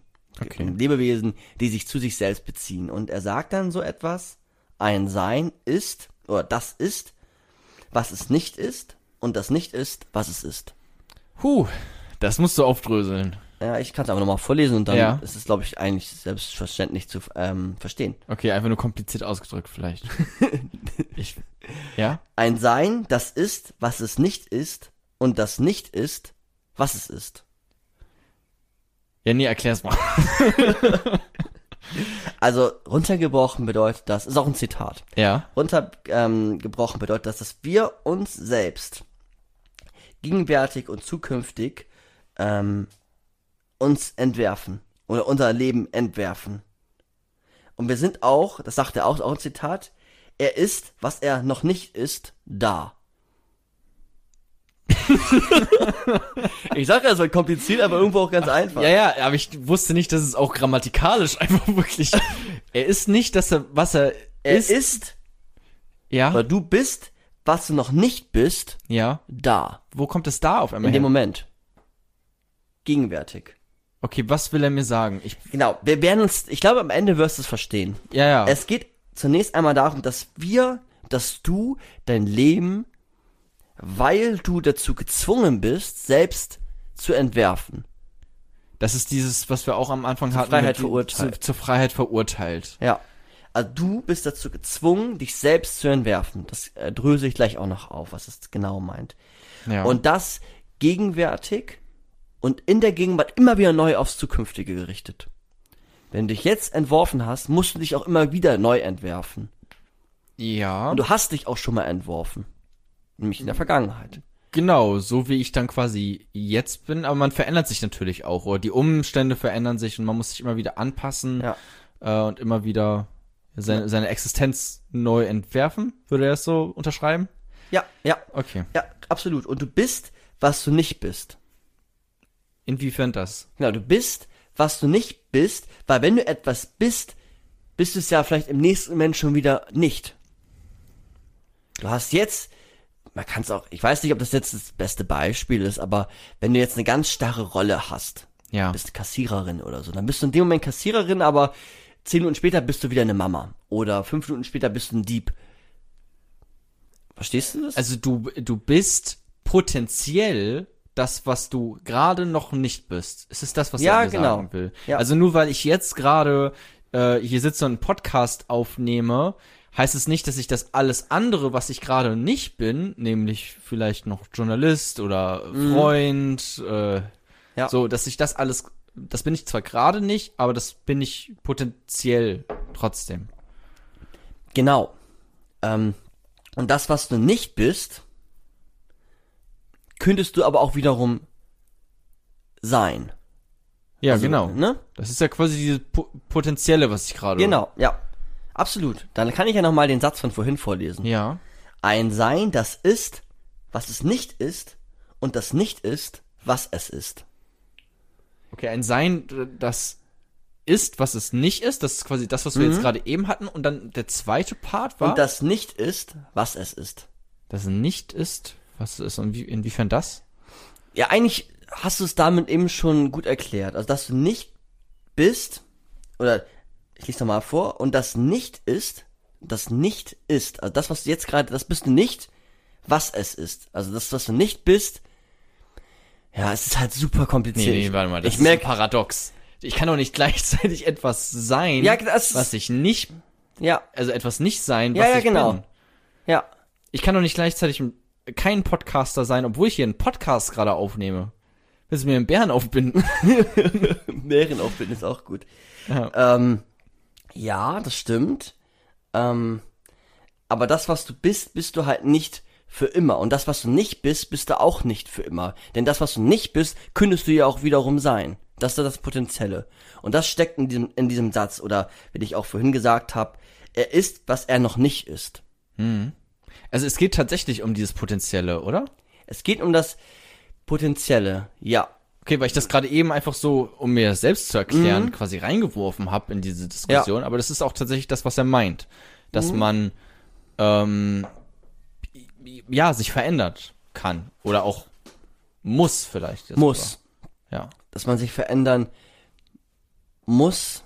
Und verändern heißt ja auch, dass etwas existiert, also dass etwas starr ist. Und da ist es, glaube ich, sogar schon schwierig. Es ist halt, ja, es ist Philosophie. Willkommen, willkommen. Ähm, und es ist auch tatsächlich, ähm, es ist komplizierte Philosophie, da sie diesen Erfahrungsbereich so ein bisschen verlässt und auf ganz allgemeiner Struktur metaphysisch über die Erfahrung ähm, hinaus versucht, diesen Freiheitsbegriff, darum geht es jetzt gleich, deutlich zu machen. Ist sehr abstrakt auf jeden Sehr Fall. abstrakt. Ja. Ähm, ich probiere es mal weiter. Also ähm, Bei Fragen schreibt uns per Instagram. Wir versuchen das alles nochmal, falls wir wirklich irgendwas jetzt nicht äh, explizit perfekt erklärt haben, versuchen wir das nochmal nachzuholen. So, ne? genau, und damit es aber trotzdem so bleibt, mache ich mal weiter. Ja. Mit dem, warum es so bleibt, erkläre ich dir jetzt, nämlich, er ist nicht nur, was er ist, er ist nicht nur, was er ist, sondern er ist, wozu er sich macht. Das ist eigentlich ganz einfach. Ja. Ne? ja. Also er ist nicht nur, was er ist, ja. sondern er ist, wozu er sich macht. Genau. Ja, in der, ich, ich kann mir meine Zukunft ausmalen und äh, hoffentlich verändere ich mich dann auch vielleicht so, wie ich es gerne hätte in meinen äh, schönsten Träumen. Genau. Und er benutzt da den Begriff des Entwerfen. Und den finde ich eigentlich ganz schön. Entwerfen? Ja. Ja. Du Eine- entwirfst dich. Du entwirfst dir eine Zukunft. Der ist ja so quasi auch fast, man Ja. entwirft sich eine gemeinsame Zukunft, sagt man ja ganz oft, wenn man irgendwie jetzt so in, ähm, mit Paaren oder sowas. Ja. Und er sagt auch, du bist geworfen ins Leben und entwirfst dir dann dein Leben. Das ist ein Geworfensein. Weil man, äh, meint er damit, weil man, ähm, ist es auch wieder eine Anspielung auf dieses zur Freiheit verpflichtet, oder wie hat er es genannt? Nicht verpflichtet, aber verurteilt. verurteilt. Genau, weil dieses geworfen klingt so hilflos. Ne? Also man kann gar nichts dagegen tun. Und das wäre dieses zur Freiheit verurteilt auch, dass man sich jetzt seine eigene Zukunft gestalten muss. So, deswegen Genau. entwirft man diese Zukunft. Und wenn man ja. etwas gestalten muss, heißt auch, dass die Gestaltung noch nicht da ist, bevor du sie entworfen hast. Sprich, so eine Wesensbestimmung würde er sagen, die, die gibt es nicht. So, wir haben keine, ähm, es gibt nicht den Sinn des Lebens, die Essenz des Menschen, sondern der Mensch entwirft sich selbst seine eigene, seinen eigenen Sinn, seine eigene Essenz. Ja. Da kommt auch der Spruch, da komme ich auch noch drauf, die Essenz geht der Existenz, ähm, äh, das, das ist, was er nicht will, sondern er will, die Existenz ähm, geht der Existenz voraus. Die Essenz, Oh. doch, ja, war doch richtig. Also erst die Existenz und dann die es Essenz. Und nicht erst die Essenz und dann die Existenz. Das ist auf jeden Fall weniger gut geeignet für ein Wandtattoo, so viel kann ich schon mal sagen. Aber was ist jetzt die Essenz? Die, der Sinn. Der ne? Sinn. Also, ja. Also erst die Existenz, dann der Die Sinn. Existenz geht der Essenz voraus. Ja, weil ich muss erstmal, erstmal werde ich, äh, ich werde einfach geboren, so keiner fragt mich, ob ich überhaupt will. So, wird einfach in dieses Leben geschmissen. Und dann meint er auch wohl dann anscheinend, dass man sich selber diesen, diesen Sinn, ähm, ja, basteln muss, dann anscheinend. Genau, basteln muss und auch dafür Verantwortung tragen muss, weil man sich selbst dazu entschieden hat. Ja. Ja. Okay. Und ähm, er sagt auch mit dem, was ich eben gerade vorgelesen hat, dass wir uns nicht auf das Faktische zu reduzieren haben. Du bist nicht im, du bist nicht im Faktischen gebunden, Du bist nicht der Podcaster, sondern du bist halt auch ganz viel mehr. Wenn du dich mit einer, Mhm. ne, wenn du einmal rauszoomst, dann bist du halt mehr. Dann bist du, Ich kann so viel mehr auch noch sein. Genau. So. Wenn ich jetzt nur auf die Fakten gucke, was bin ich gerade, dann ja, bleibt ja gar kein Raum, sich noch irgendwie verändern zu können. genau, ja. Und ähm, er würde sagen, viele Menschen sind in dieser Faktizität gefangen. Hm. Also sie sehen sich dann nur als Fabrikarbeiter zum Beispiel. Ja. Oder als Nazi. Ja. Oder, oder, oder. Ja. Ja. Und das ist es halt gerade nicht. Ähm, und jetzt hat er diesen Freiheitsbegriff. Also der Freiheitsbegriff ist bei ihm total wichtig. Ja. Und er sagt auch so etwas wie, das haben wir auch schon gesagt, er ist zur Freiheit verurteilt. Er kann nichts anderes oder du kannst nichts anderes, als dich zu entwerfen. Und damit meint er, dass ähm, der Mensch, ja, wir haben nicht alle grundlegende Eigenschaften, beziehungsweise es gibt nicht das, was wir eben schon hatten, es gibt nicht das Wesen des Menschen, sondern wir entwerfen uns immer wieder neu, als einzelner Mensch. Wir entscheiden uns dafür. Und wenn ja das ist auch, warte mal, das ist auch, ein wichtiger Punkt. Also es gibt kein Wesen des Genau, Menschen. ja, Das ist gibt- ja auch quasi eine Frage, die du am Anfang gestellt hast. Äh, gibt es eine Natur des Menschen? Ähm, würde er auch sagen, nein. genau, also nein im Sinne von, es gibt, das Wesen des Menschen ist da drin bestimmt, ein freies Wesen zu sein. Also, Also- zumindest wenn man auf existenzialistische Fragen guckt, gibt es keine Natur des Menschen. Es gibt grundsätzlich keine Natur des Menschen. Mhm. Also Okay. nicht nur existenzialistisch, sondern allgemein, auch religiös Ja. äh, versucht es da, ähm, ja, diese Sollensaspekte, die schon bei Nietzsche waren, wegzuschieben und dich selber in die Verantwortung zu nehmen, dein Leben zu entwerfen. Und es gibt nicht ähm, den Mann oder die Frau, die so und so zu handeln haben, sondern es ist ja sozial konstruiert. Da kommen wir auch noch drauf bei Simone de Beauvoir. Ja. Ähm, aber wenn wir in diesen gleichen Grundwerten schwimmen, in diesen gleichen Wesensbestimmungen als Christ oder als was man sich auch immer bezeichnen will und nur da drin lieb, lebt, dann übersieht man etwas. Man übersieht nämlich die Freiheit, auch anders zu leben. Man übersieht als Nazi im Dritten Reich und er hat, ach so, das kann man vielleicht auch sagen, ähm, er war in der Widerstandsbewegung auch in Frankreich. Er hat sich gerade nicht, gut, äh, ne, er war natürlich in Frankreich, er hat jetzt nicht die Deu er war natürlich ein Feind von Deutschland, aber er hat sich gerade nicht entschieden, äh, danach zu leben, sondern er hat sich gegen Nationalsozialismus entschieden. Und dieses, da, sich dagegen zu entscheiden, das ist eine Wahl, die jeder, die jedem offen steht. Also ich, auch als Nazi, habe ich grundsätzlich die Chance, oder nicht nur die Chance, ich bin dazu verurteilt, mich zu entscheiden, ob ich Nazi bin. Ja. Entscheiden, er hat da entscheiden, da kommen wir auch noch zu, das ist auch ein recht weicher Begriff, aber es geht erstmal darum, mit weich erkläre ich auch noch, was ich damit meine. Es geht aber erstmal darum, im fundamentalsten, also ich kann Ja und Nein sagen. Hm. Weiter geht die Freiheit auch fast gar nicht. Also jetzt auch mit neuesten Erkenntnissen kann man fast gar nicht sagen, ob das Freiheit mehr ist als ein Ja und Nein sagen. Okay. Ja, aber du kannst, ja und nein sagen ist eine total hohe Macht trotzdem, ne? Du kannst ja sagen zum Nationalsozialismus, du kannst aber auch nein sagen. Ja. Auf philosophischer Ebene, welche Konsequenzen damit einhergehen, okay. Aber du hast grundsätzlich die Möglichkeit, und nicht nur die Möglichkeit, du bist dazu verurteilt. Du musst ja sagen. Oder du musst nein sagen. Und das Ja oder das Nein, das ist deine Verantwortung. Du stehst in der Verantwortung, ja oder nein zu sagen.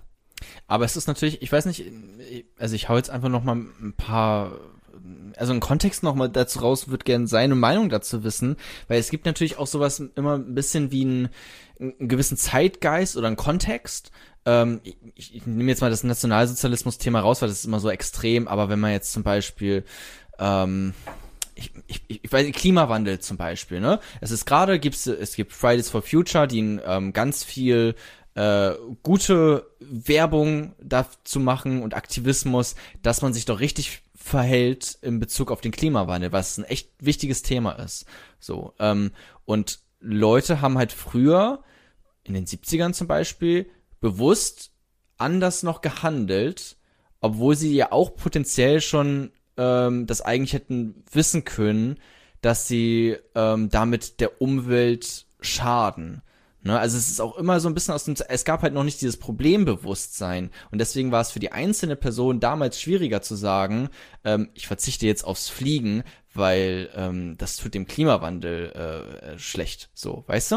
Also es ist auch immer so ein bisschen, man muss es auch in einen zeitlichen Kontext einordnen und ähm, relativ, relativiere ich da gerade mit die Verantwortung und die Freiheit von einer einzelnen Person? Oder was würde Jean-Paul Sartre dazu sagen? Oder hast du meinen Punkt verstanden? Ich glaube, also ich kann mal sagen, was mir dazu einfällt. Ähm, es geht darum, bei ihm, ähm, dass du grundsätzlich immer, egal in welchem Zeitgeist Geist Mhm. du äh, steckst, Ja oder Nein sagen kannst. Ja. Und ähm, denk an die Grenzsituation. Durch gewisse Grenzsituationen, weil das Klima wird immer schlimmer, das ist vielleicht auch so eine Grenzsituation, erlangen wir jetzt das Bewusstsein, okay, wenn ich Ja sage, dann bedeutet das das und das. Oder wenn ich Nein sage, dann bedeutet Ja. das das und das.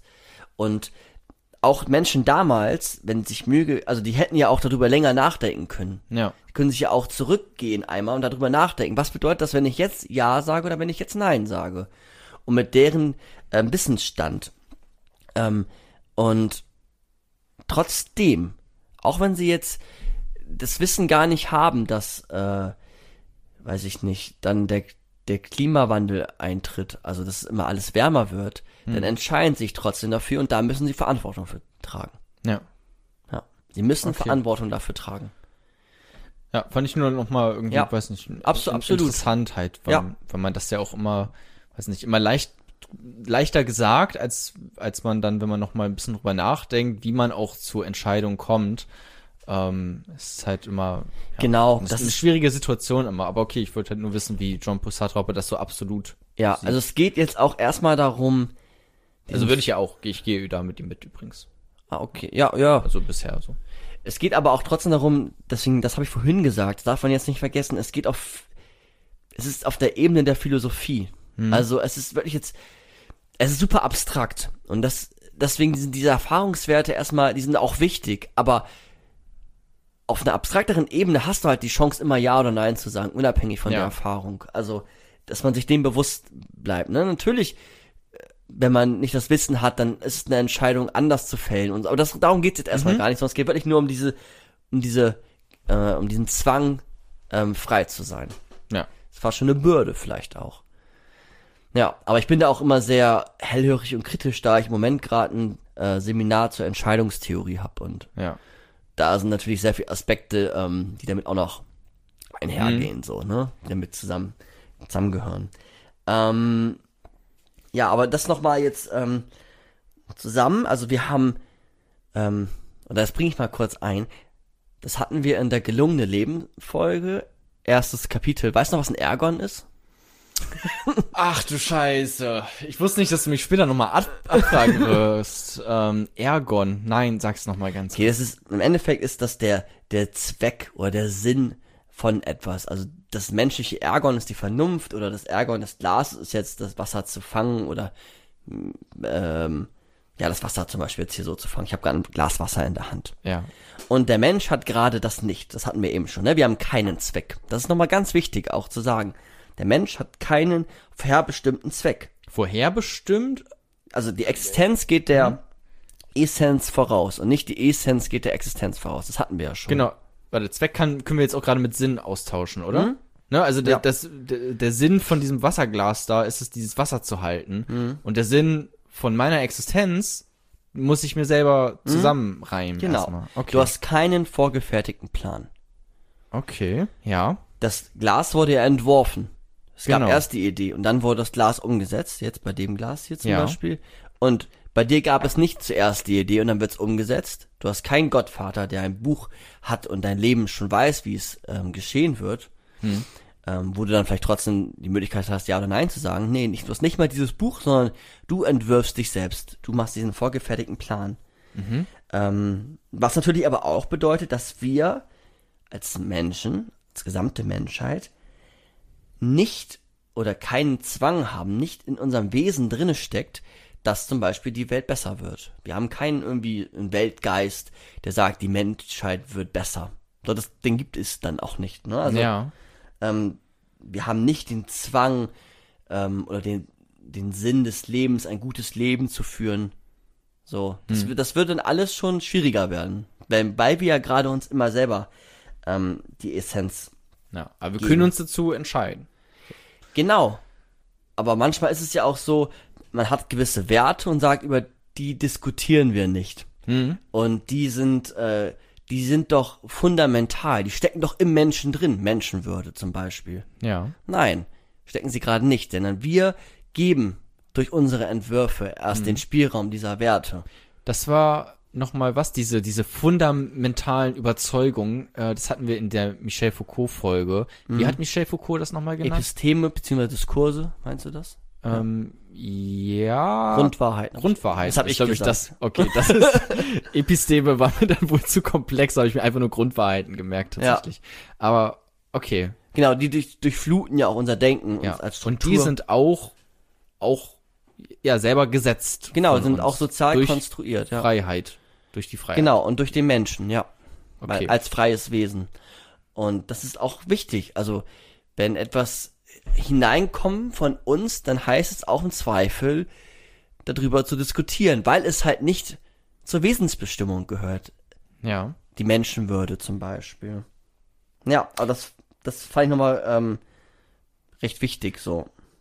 Ja, dass man zumindest darüber diskutieren kann. Ich weiß nicht, ob ich, also ich will jetzt nicht jeden Abend über die Menschenwürde Nein, nein, diskutieren nein. müssen, sowas, ne, weil das ist ja, weil es ist ja nicht, ähm, es hat ja nicht einfach jemand gesagt, hey, Menschenwürde, das machen wir jetzt so und so, sondern es hat ja auch, da, da gibt's ja Sinn und Zweck dahinter, warum wir das so und so äh, organisiert Genau. haben. Ne? Das ist ja nicht einfach aus dem luftleeren Raum so hingesetzt. Er ist halt nur nicht ewig. So, es kann sich halt auch ändern. Also es ist ja auch so. Anpassen, erweitern ja auch, ja. Ja, man, wenn man dann drüber nachdenkt, die Menschenwürde zum Beispiel, was heißt denn das jetzt? Ist das jetzt eine Männerwürde, eine Kinderwürde, eine Frauenwürde, Mhm. Sich eine ja schwarzen Würde, eine gelben Würde, eine weißen Würde, eine Tierewürde, Mhm. whatever, so. Also, Ja. das entwickelt sich halt auch und sich auch, deswegen sind auch Diskurse darüber wichtig Ja. und, ähm, ja, aber es ist schon gut, dass wir die haben, die Menschenwürde. Ja. Das ist schon was, äh, Bin ich schon, bin ich schon froh drüber. Ja, ganz genau. Und ähm, ja, wir setzen uns selbst, also das Menschenbild hatten wir ja gerade, das ist das Menschenbild, was er hat, dass, dass wir uns selber als Wesen den Sinn, den Zweck ähm, setzen und dann auch nicht ähm, durch, durch Religionen zum Beispiel oder ähnlichem. Also man, man merkt schon, Philosophen waren immer so ein bisschen, oh, Religion, also so der Gegenpart auch in gewisser Weise, weil die halt dieses Selberdenken immer wieder fokussiert haben. Und ähm, warum? also ähm, warum hat er was gegen Religion? Weil man, ich könnte ja auch, das hatte ich auch vorhin schon gesagt, ich könnte ja auch sagen, ähm, ich habe drüber nachgedacht und möchte jetzt aber so ein Leben führen, ein, ein religiöses. Ja, War Ihnen das argumentativ nicht schlüssig, weil es nicht auf Vernunft irgendwie so richtig beruht oder? Es geht um das sich selbst definieren. Hm. Und das sich selbst definieren in einem Korsett ist dann wiederum schwer. Frage ist, in welcher Religion lebst du? Aber wenn. Ja, ja, da ich mein, sehr viel Mannhaftiges ist, Heiliger, sehr viel Morale und Werte, die du dir nicht selber setzt, dann wird's schwierig. Okay, aber wenn du sie selber setzt, würde Jean-Paul Sartre auch sagen, ist das in Ordnung? Wenn du dir ähm, Heidegger zum Beispiel, Ja. und das hatten wir ja auch bei, oh, Entschuldigung, bei Nietzsche, wenn du dir selber die Werte setzt, dann hast du ja diese Existenzerhellungen. Hm. Cäsar, Jesus auch als Beispiel, Hitler, Hm. so, ähm, jetzt ist nicht bei Sartre mit den Hitler und so, nicht falsch verstehen, aber ja, du kannst es auch selber setzen, so. Ja, also das sind auch dann Beispiele, dass man gegen eine gängige Moral zum Beispiel geht. Oder auch von mir aus auch mitgeht, aber erstmal auch sowas wie Jesus oder ja, dass man so, ja, den starken Mann vielleicht macht, in gewisser Weise dann manchmal auch und das dann auch Gefahren mit sich bringt, zum Beispiel Hitler oder auch Cäsar, würde ich jetzt auch in gewisser Form als Gefahr irgendwo sehen. Ja. Zerführer. Okay. Ähm, ja, aber das sich selbst definieren können, ist halt dann ähm, total wichtig. Und es geht ähm, in der Theorie, in der theoretischen Philosophie unterscheidet man auch, oder auch in der praktischen, zwischen Willensfreiheit und Handlungsfreiheit. Also um die, B- um die Willensfreiheit im Sinne von, dass deine Gedanken, dein, dein Wille ähm, eine Form der Freiheit hat. Du kannst Ja oder Nein sagen jetzt in diesem Fall. Ähm, aber es geht noch nicht um die Bedingungen, damit du frei handeln kannst. Also, ne, du, gesellschaftliche Strukturen etc. Ähm, du, du zum Beispiel könntest jetzt nicht sagen, ich werde morgen mein Studium zum Anwalt beginnen. So, das geht einfach nicht, Ja. weil du kannst dazu entscheiden, Ja. aber es wird nicht klappen, da morgen einfach kein Studium beginnt in, in der Ja. Nähe von Deutschland oder wo auch immer und du die Voraussetzungen nicht hast, also die Bedingungen sind nicht dafür geschaffen. Aber darum geht's jetzt Ja. auch erstmal nicht. Also, aber ich kann mich dazu entscheiden als Willensfreiheit Mhm. und ich kann es aber nicht einfach so umsetzen, Handlungsfreiheit. ja, genau. Okay. Ja. Ja. Ähm, ja, und die, die Welt ist halt nicht vorherbestimmt, also nicht Ja, Das hat auch Jean-Paul Sartre unterschieden. Oder? da oder? ist, also seinen Freiheitsbegriff habe ich so herausgelesen, Mhm. dass er ähm, als metaphysisches die der Willensfreiheit ganz nahe kommt. Er hat auch ähm, darüber geforscht, wie denn die Bedingungen dann aussehen. Ähm, zum Beispiel kommunistisch, also er war auch Kommunist, Ja. ähm, kann man sagen. Ähm, also wie sind denn die Bedingungen, die dafür notwendig sind, dann wirklich frei zu entscheiden. Aber es geht erstmal darum, dass wir zur Freiheit verurteilt sind. Das Okay. sind wir in unserer Ja. Willensfreiheit. Und das heißt auch, dass wenn wir als letzten Punkt dazu Gegebenheiten in der Welt haben, dass wir uns für die entscheiden, dass wir ähm, jetzt in der Corona-Zeit fliegen ja zum Beispiel kaum Flugzeuge Ja. und dass da nicht gesagt wird, nach Corona, ja, dann fliegen wieder alle Flugzeuge und dann fliegt das einfach wieder und alle Schiffe fahren rum und äh, die Treibhausgase, sondern nein, dahinter stehen Entscheidungen, dahinter stehen Interessen, aber es ist ein Entscheiden dazu. Und Ja. Es ist nicht vorherbestimmt. Und das ist auch nochmal, äh, sich, es ist keine Naturgewalt. Entscheidungen von Menschen sind keine Naturgewalten. Die haben eine Intention, die haben ein Bewusstsein. Es ist nicht wie ein Blitz, der einfach so kommt, weil gewisse biologische, was auch immer da oben gerade passiert, Ist ja beim- Reaktionen sind. Ist ja beim Kapitalismus auch einfach ein, also man kann, es wurde ja auch gesagt, ähm, ja, Kapitalismus ist das Ende der Geschichte äh, und besser wird's irgendwie nicht oder so. Ähm, oder das sind halt auch oft Sachen, die nicht so hinterfragt werden. Ähm, und was du jetzt gerade meinst mit Corona ist ja auch, ja, es wird ja auch gerade immer von, man will wieder zurück zur Normalität, ne? Ähm, aber es wird ja dann immer geredet von Normalität 2.0. So, und wie wollen wir jetzt diese neue Normalität gestalten? Oder wollen wir sie überhaupt anders gestalten? Ähm, und da sind das gute Einwände, was du gerade gesagt hast. Ja.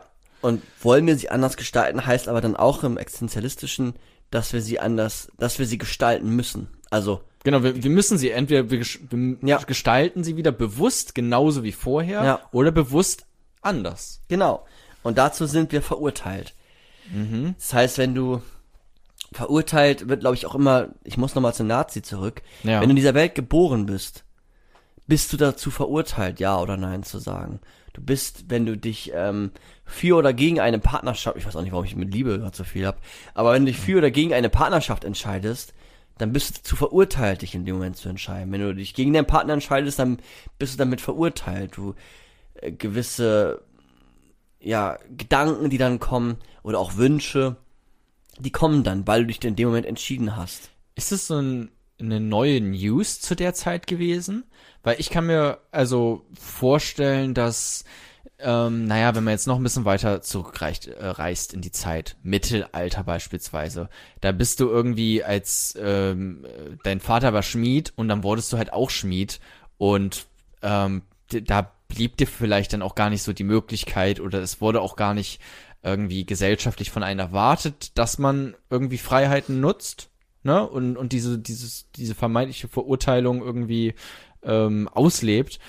Ähm, kam das dann, also war das in den äh, in, in seiner Zeit noch so ein großes Ding, dass, dass er das dann noch so explizit sagen musste? Ja. Weil es ja fast, also fast selbstverständlich ja eigentlich schon Ja, heutzutage. aber wenn du ne? dir überlegst, dass, also wenn man sich einmal auch seiner, seiner Freiheit oft ausweicht, also gewisse Rollenbilder so annimmt, weil man sie als Naturgewalt wahrnimmt, ja, zum Beispiel Frauenbilder, ja, ähm, dann absolut so, ne? Wenn du stellst dich dann diese Frage gar nicht mehr, sondern du gehörst dann in diesem ja, ich bin halt, ich bin eine Frau. Das heißt, ich putze gerne, ich sorge mich um meinen Mann und ich bekomme möglichst viele Kinder. Und das, das bin ich, weil ich es halt bin. Und ich bin es, weil so ist halt doch die Frau. Und ich will doch auch ich will ja ein gutes Leben führen, also will ich eine gute Frau sein. Und ähm, da ist es wichtig zu sagen, nein, du bist in die Welt geworfen und du hast Verantw Verantwortung für dein Geworfensein und weich der Verantwortung nicht aus. Weich Ja. der eigenen Verantwortung davon nicht, darf, da nicht aus, ja. Also es, es war zu der Zeit, ähm, ja, es ist, ich würde sogar sagen, wir brauchen es immer noch in vielen Punkten. Also wir brauchen es wirklich immer noch. Bestimmt. Es ist halt auch ein, so wie du es jetzt bisher beschrieben hast, äh, ein Extrempunkt vielleicht, weil wenn jetzt jeder irgendwie sich, also wenn jetzt jeder komplett frei ist von, von allem oder sich alles hinterfragt die ganze Zeit, ähm, naja, da hätten wir auch sowas wie, wie Anstand oder sowas vielleicht auch gar nicht mehr richtig. Weißt du, dass man irgendwie, ähm, naja, sich zum Begrüßen die Hände gibt oder sowas. Weißt du, so, so eine gewisse Form von Höflichkeit, wo dann auch vielleicht der eine denken würde, ja, warum soll ich das überhaupt machen?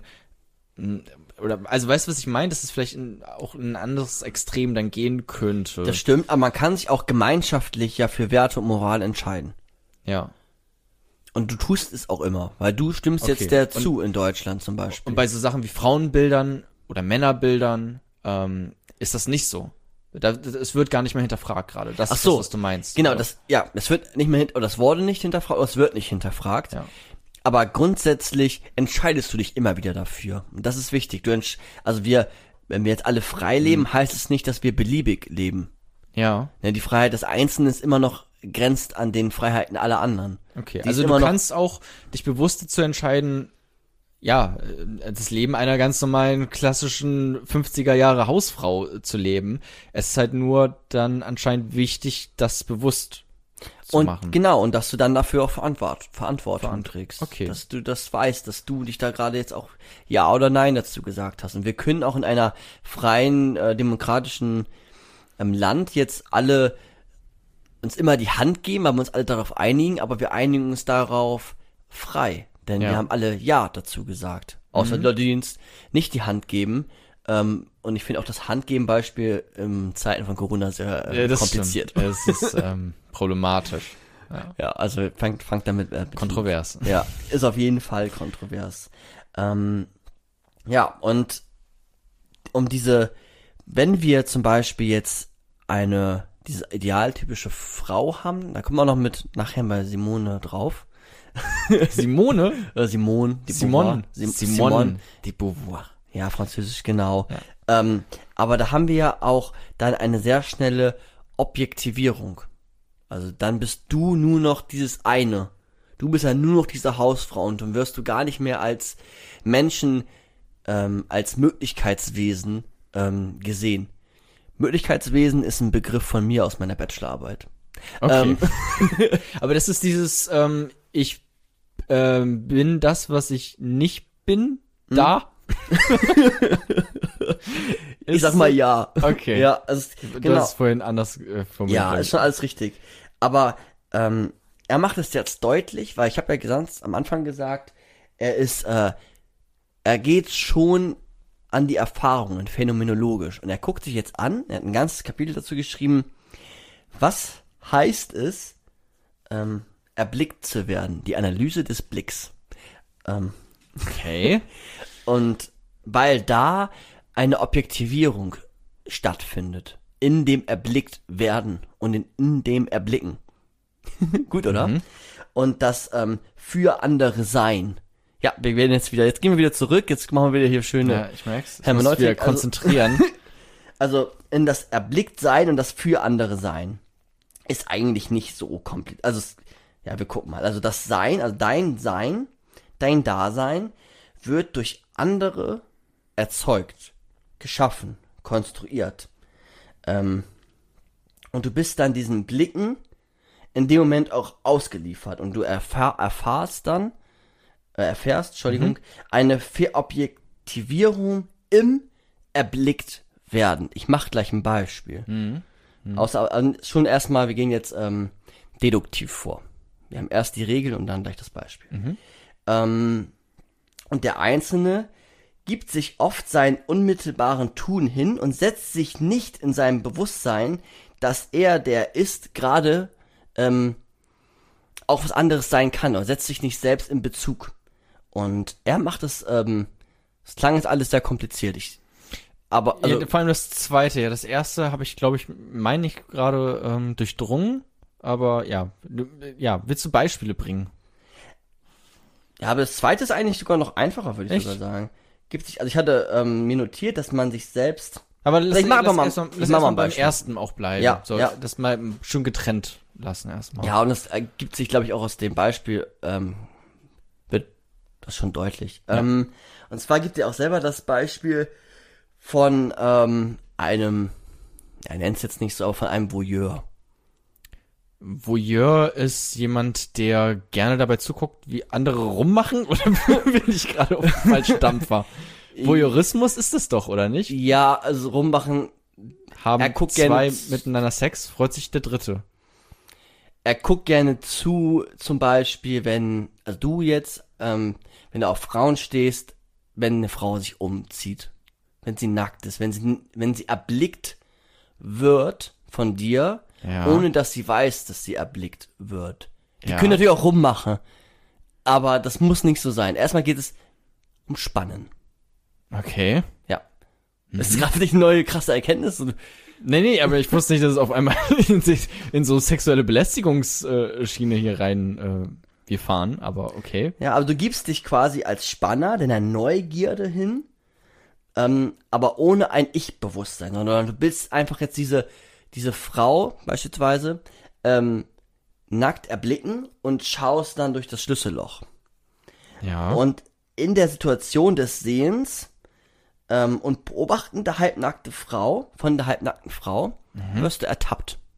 Das ist jetzt ein Beispiel auch von ihm, ne? Ja. Okay. Du wirst ertappt. Und in diesem Moment, in dem du ertappt wirst, wirst du erst zum Voyeur. Weil es dann, du gehst vorher hin und du hast vielleicht gar nicht die, die Gedanken, dass du jetzt ein Voyeur bist, dass du jetzt ein Spanner bist und du hast gar keine, das macht dich gar, das hat, übt gar kein schlechtes Gefühl bei dir aus, sondern du spannst einfach. Ja. Aber in dem Moment, wo du ertappt wirst, denkst du, fuck. Und okay, ich, ich bin ein Voyeur, ich bin ein Spanner. Ich bin ein Spanner und ich werde gesehen als Spanner.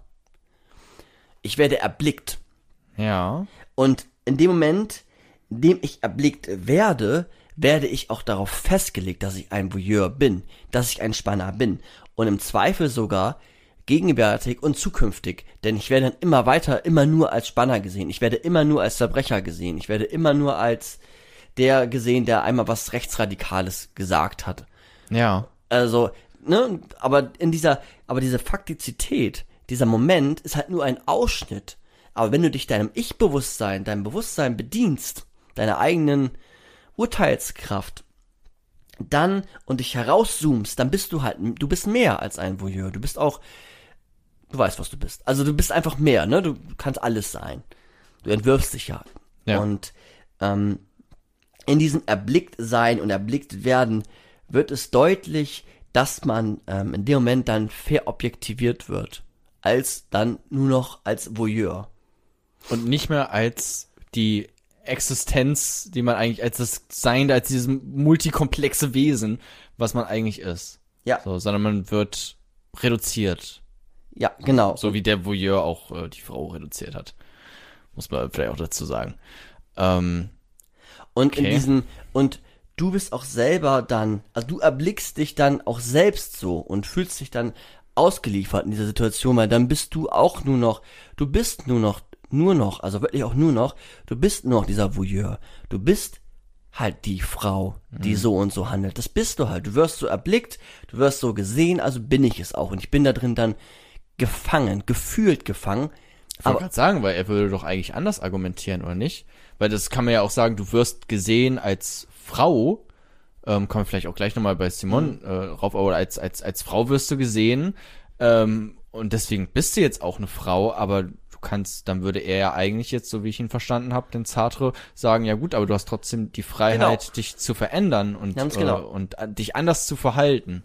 Obwohl du auch vielleicht von außen so gesehen wirst und das dann vielleicht auch, wenn man jetzt das Voyeur-Beispiel nimmt, zu Recht. Genau, er sagt dann nämlich auch, perfekt, das darin liegende Ausgeliefertsein wird durch das Bewusstsein, dass wir uns entwerfen, Ja. überwunden. Ja das ist das, was ich gesagt habe, Ja, oder? genau. Ja, Das ist auch genau absolut, Krass. also das ist ja auch ähm, Sartres Meinung. super schlau. Ja, vielleicht bist du ja, vielleicht bist du ja doch ähm, Sartre. Ja, aber brauch nur Rollkragenpullover. du brauchst nur einen Rollkragen, steht dir bestimmt. Ähm, und musst schrumpfen. Schrumpf ein bisschen, ja. Schielen kannst du schon. Ja. Ähm, und du brauchst sehr viele schöne Frauen. ähm, Okay, ja, spätestens Ähm, da hört's dann auf. Ja. Und, aber das, das ist es. Und dass wir, ja, wir entwerfen uns selbst, ist einfach die Essenz. Aber er ist gut erklärt davon. Und das, ähm, er unterscheidet dann auch noch, das wollte ich mit einbringen, da das, ähm, Aber, aber er ist auch ein fucking Voyeur, so. Also, da kann man ja auch jetzt nichts dran rütteln, oder? Also, selbst wenn er jetzt sagt, also, nochmal auf dieses Beispiel jetzt zurückzugehen, bevor wir jetzt irgendwie weitermachen, ähm, selbst wenn er jetzt sagt, ähm, naja, aber ich sehe mich selbst nicht als Voyeur und ich bin doch noch so viel mehr und ich bin ja auch äh, ein äh, toller Freund und bla bla bla. Es ändert ja nichts an dieser Tatsache gerade, dass er das trotzdem ist. Nicht nur das, klar, ähm, aber er kann es jetzt auch nicht, weißt du nicht, dass man jetzt ähm, einfach sich die Realität so hinbasteln kann, wie man es gerne hätte, weißt du? ja. Ne, weil er ist es halt, it's, it's a fact, so. Genau, aber it's a fact oder ist, ähm, deutet immer auf eine Wesensbestimmung hin. Also ist so. Und Ja. da, das ist es nicht. Denn er kann sich ja auch, er Verändern. ent, entwirft Ja. sich ja. Und vielleicht ist er, er ist jetzt in diesem Moment und er nimmt sich dann ja auch erst als der, der Person wahr, aber durch das Ich-Bewusstsein kann er, kann er herauszoomen aus dem. Ähm, Also er kann sich, aber er hat die Verantwortung. Er hat sich dafür zuvor entschieden, jetzt durch diese äh, Tür Hm. zu spannen. Das, das bleibt. ja, Aber er ist ja mehr als in der Moment die entschieden, entscheidende, ja. also als die Person, so. Und er ist das halt auch nicht unbedingt immer noch. In diesem Moment, wo ich ihn erwische, ist er es. Zwei Sekunden später ja, aber auch eigentlich wieder nicht, wenn man jetzt so philosophisch irgendwie drauf guckt. Ne? Im Alltag würde ich jetzt sagen, okay, du bist fucking Voyeur. Ähm, und dabei bleibt es dann vermutlich auch erstmal. Ähm, aber wenn man jetzt so philosophisch drauf guckt, ist er es ja zwei Sekunden später schon nicht mehr. Ja. Ne? Okay. Ja. Also muss er zumindest. Es ist nicht, er ist nicht gebunden Ja. an diese, Situa äh, an diese Situation. Okay. Und ähm, er unterscheidet jetzt auch noch zwischen Angst und Furcht und sagt, dass wir in unserer Angst oft die Illusion haben, uns gerade nicht entscheiden zu können. Das geht darauf zurück, dass wir in einer nachgeprägten Welt Angst haben und eine existenzielle Angst. Was das bedeutet, erkläre ich gleich noch. Und dass wir uns aber dann haben wir die Illusion, sich gerade nicht entscheiden zu können. Und das sieht er nicht so. Ja. Und er unterscheidet zwischen Angst und Furcht und sagt, ähm, Furcht ist immer auf etwas gerichtet. Also ich habe zum Beispiel Furcht vor ähm, einem Bären oder vor, vor was auch immer. Ähm, aber Furcht ist immer konkret gerichtet auf etwas in der Welt oder von der Welt. So. Man hat nicht Angst vor der Klausur, sondern man hat Furcht eigentlich. Genau, man hat Furcht vor der Klausur. Genau. Und die Angst hingegen ist existenziell. Es ist ein- wie so ein Bedürfnis. Es ist eine über, es ist übergeordnet. Es ist sowas wie, Bedürfnisse sind ja sowas wie Sicherheit oder ich will frei sein. Es ist eine ganz, ganz große, ähm, fundamental wichtige, ähm, ja, weiß nicht, ob es Eigenschaften dann sind, aber es sind Bedürfnisse dann. Und die sind existenziell, also Angst ist existenziell. Und wir haben dann oft Angst oder Angst schafft ja genau diese ähm, Illusion, dass wir uns nicht entscheiden können, zum Beispiel als Nazis. Aber nochmal ganz kurz, inwiefern existenziell die Angst? Also, dass sie, sagt, kannst du nochmal sagen? Existenziell, ähm, da sie gerade nicht gerichtet ist auf nur eine Gegebenheit, Ja. sondern über diese Gegebenheit hinausgeht. Also sie ist, ja, sie schwimmt dann über, über allem. Also nicht über allem, aber in dieser Situation, die ist nicht gerichtet auf die Klausur. Ja. Also Klausur wäre dann ja die Furcht vor einer schlechten Note. Ja. Aber die Angst betrifft viel mehr, betrifft dein ganzes Sein, deine Okay. Existenz. Okay. Ja, das Beispiel mit dem Tod wäre dann vermutlich nur so eines von vielen vielleicht. Ne? Aber das wäre vielleicht das naheliegendste, dass man ähm, Angst hat zu sterben. Ja. Ja. Und ähm, er sagt jetzt, dass wir zum Beispiel dann als Nazi Angst haben und ähm, dass aber das eine, eine, eine Illusion ist. Also wir haben dann Angst in, in der Welt. Vielleicht haben wir auch Furcht vor etwas, aber wir können auch Angst haben. Ja. Ähm, oder wenn du starke Depression hast, da hast du in der Regel auch Angst und nicht Furcht. Ja. Es ist nicht gerichtet auf einen Moment, auf eine Sache, sondern sie ist allumfassender. Ja. Und ähm, du entscheidest dich aber auch dafür. Ähm, da merkt man auch, wie, ja, was das eigentlich bedeuten kann. Ja? Du entscheidest dich in gewisser Weise dann auch für deine Depression. Sagt Sartre. da sagt er schnell, sagt Sartre. Ähm, Naja, weil das halt de facto nicht stimmt, weil es eine, eine Krankheit ist, eine pathologische. Gut, es gibt natürlich verschiedene, eine pathologische Krankheit. Ist auch Ja, okay, doppelt Ähm, gemobbelt, aber Natürlich, es gibt verschiedene Depressionen, aber zum Beispiel ähm, eine Burnout-Erfahrung oder ein Ausgebranntsein ähm, ist jetzt ja keine Depression. Ähm, Ja, ja. Ne, ist ein Burnout. Depression ist ja anders definiert. Aber Ist das anders definiert? ja, Burnout? ja. Okay, ich bin kein Experte drin. Ich weiß nur, dass das auch auf jeden Fall nicht so weit auseinander liegt. Burnout. es liegt nicht so weit auseinander, aber es wird äh, auch therapeutisch ganz anders gehandhabt. Okay. Und ist auch, Kann sein. äh, naja, ähm, wird auf jeden Fall unterschieden. Ja. Ähm, aber die Angst ist dann ist ein Schwindel der Freiheit. Also und das ist aber auch total wichtig, denn sich für eine und darauf komme ich jetzt auch gleich, sich für eine Depression zu entscheiden, also die Freiheit zu haben, ja oder nein zu sagen, ist ja auch wichtig, damit man eine Depression überwinden kann. Wenn du nicht die Freiheit hast, ja oder nein zu sagen, dann musst du ja notwendigerweise immer in dieser Depression bleiben. Und sich zu entscheiden heißt Verantwortung zu nehmen. Verantwortung heißt aber nicht, deswegen habe ich vorhin weich gesagt, vor einer Stunde oder so, heißt nicht, dass man schuldig ist. Ja. Für, okay. Also du musst, du bist da nicht, du bist nicht der Schuldige für Depression, aber, und das ist ja auch grundsätzlich eine schöne Nachricht zu sagen, du kannst grundsätzlich dich in die Lage versetzen oder versetzt werden, ähm, durch beispielsweise einen therapeutischen Prozess, das Ja. aufzuarbeiten, auch Ja oder Nein zu sagen. Ja, es klingt erstmal so hart, aber Es, es klingt erstmal so hart, weil es natürlich nicht einfach ist, ich, ähm, Weil es ist wie dieses äh, Barney Stinson Zitat von How I Met Your Mother, wo er sagt, ja, ähm, äh, wenn es mir schlecht geht, dann entscheide ich mich einfach dazu, glücklich zu sein und dann geht's mir wieder gut. So, weißt du, das ist halt, so einfach ist es halt nicht. Und bei der Depression halt auch nicht. Jetzt, wenn du das so relativierst, indem du sagst, ich entscheide mich dazu, Hilfe anzunehmen, weil man kommt oft alleine da nicht raus. Ähm, und das als, als, als dieser Entscheidungsprozess und als diese Freiheit, ähm, das da, okay, da äh, gehe ich mit, äh, ist halt leichter gesagt als getan, so. Genau, und er sagt auch, dass wir in dieser Angst das Gefühl haben, im Nichts zu sein. Ja. Aber dass wir uns selber machen, aber anstatt zu sein. Also das zu sein ist es halt gerade nicht, denn wir entwerfen uns ja wiederum selbst. Wir sind Wo ja jetzt, warte mal, du hast mich gerade ein bisschen verloren. okay, also wir sind ja durch die Angst sind wir nach ihm und Ja. durch äh, die Angst sind wir hineinversetzt in so ein Gefühl des Nichts. Ja. weil wir uns dann gerade nicht, wir haben das Gefühl, uns nicht entscheiden zu können. Aber das ist es ja gerade nicht. Ich wollte das nur nochmal deutlich machen. Mit anderen Worten, was du auch, oder was wir gerade schon gesagt haben. Ja, ja, genau, das Depression war da ein Thema. Du meinst aber auch eben in, äh, beim Nationalsozialismus auch, ne? Dass Ja. die, die Nazis Angst haben, sich, wenn sie jetzt in Deutschland gelebt haben, Angst haben, ähm, in den Widerstand zu gehen. Ja. Okay, weil es auch existenzielle, eine existenzielle Bedrohung ist.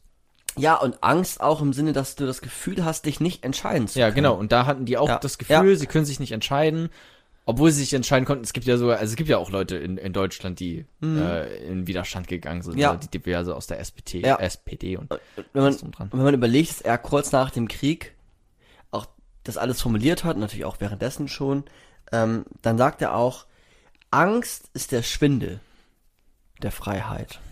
Ja. Weil Angst dir das Gefühl gibt, dass du ähm, dich gerade nicht entscheiden kannst. Doch, doch, doch das ist es nicht. Du hast Ja. grundsätzlich, bist du dazu verdammt, ähm, dich zu entscheiden. Und als letzten kleinen Abschnitt ähm, wollte ich nochmal sagen, dass wir uns, wenn wir uns entscheiden, wir entscheiden uns für Lebensformen, dann haben wir ja eine Verantwortung. Das habe ich ja vorhin auch schon gesagt. Und diese Verantwortung ist aber weich gezeichnet. Also sie ist nicht notwendig Schuld.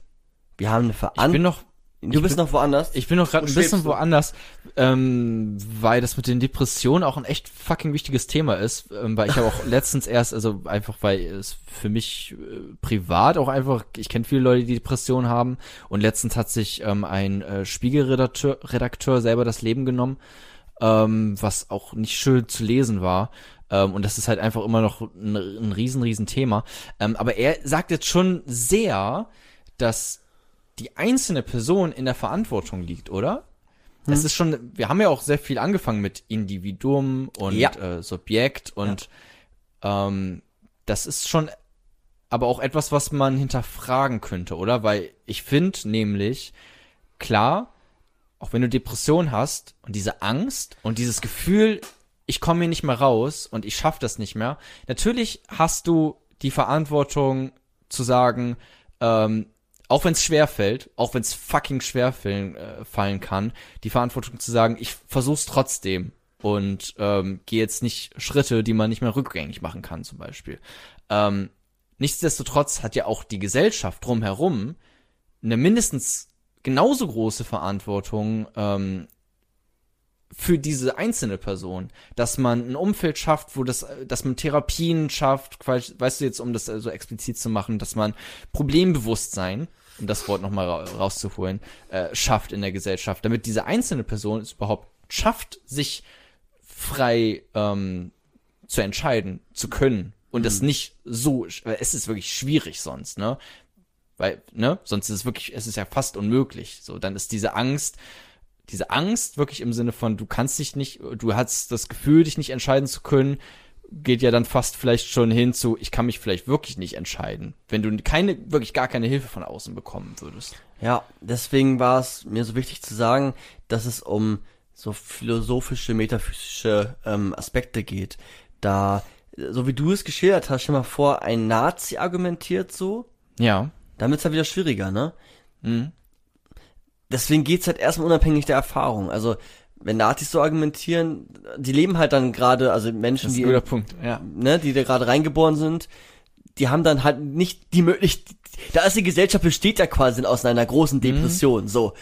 Und auch die stehen dann in der Verantwortung, ja oder nein zu sagen.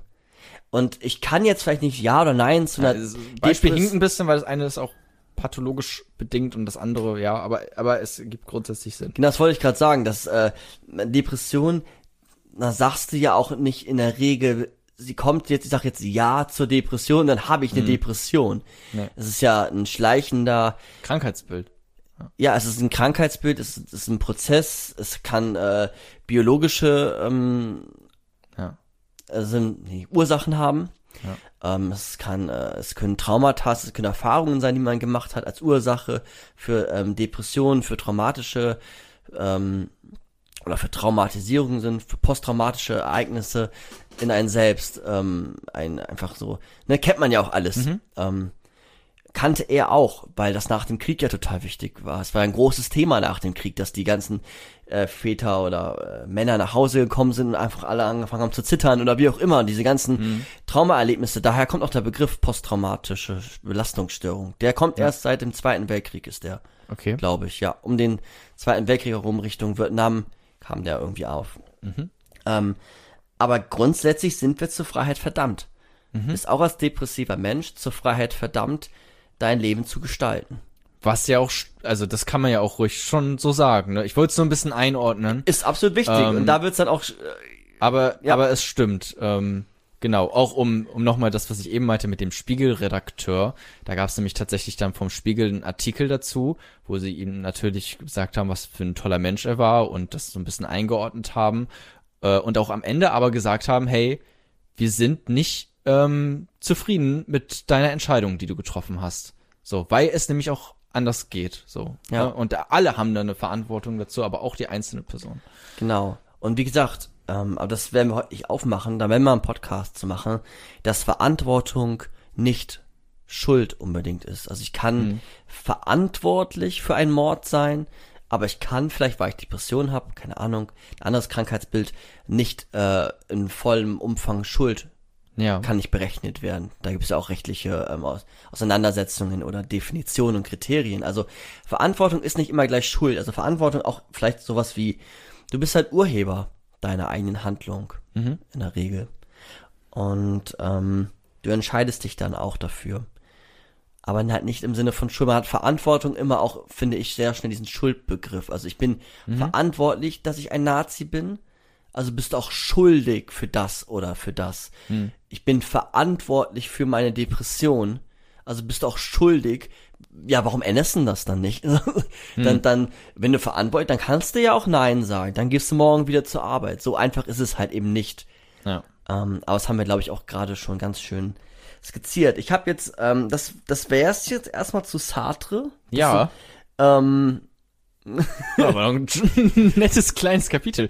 Schon lange auf jeden Fall. Äh, der Rest ist auch gar nicht, mit- wir haben noch, der Rest ist auch gar nicht so viel, weil Simone, Simone de Beauvoir sich auch da sehr ähnelt. Ja. Ähm, ich habe auch noch aufgeschrieben gehabt, ähm, einfach noch so, so ein paar Sachen, ähm, kriti kritische Sachen, aber die hast du gerade eigentlich schon auch viel genannt. Aber sowas wie, braucht man nicht für Entscheidungen auch, ähm, auch Wissen, also um seine, um die Folgen absehen zu können. Also brauche ich nicht ein hinreichendes Wissen. Ähm, dann, und das hatten wir schon mal, das habe ich schon mal erwähnt, ähm, der Mensch wird hier als zur Freiheit verurteilt definiert. Stimmt's?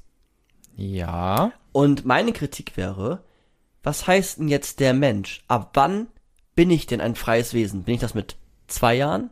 Mit drei? Mit 15? Mit 18? Mit 25? Keine Ahnung. Mit 18. Rechtlich mit 18 oder mit 21, wo auch immer. Also, oder äh, Mit Straf- 14 eigentlich schon, ne? Ja. Ja, aber du kommst ja noch unter das Kinderrecht oder das Jugendstrafrecht und Ja. also wann bin ich denn frei? Bin ich mit drei Jahren schon frei? Und äh, bin ich, entscheide ich mich? Ja, wahrscheinlich schon, aber vielleicht auch nicht. Aber da kann man, glaube ich, äh, drüber diskutieren, Ja. über, ähm, das habe ich ja schon öfter mal gesagt, aber wann ist es denn so? Ähm, und Ja, gibt's ja auch, wie du es gerade gesagt hast, bei uns sogar Abstufungen mit Kinderrecht und, und dann irgendwann wird man erst mal erwachsen. Es ist ja nicht einfach so, okay, ab einem gewissen Punkt. Vorher hast du gar keine äh, irgendwie Rechte oder Pflichten und plötzlich alle. Ähm, da gibt's ja sogar schon so Abstufungen ja, bei uns jetzt in Und- Deutschland.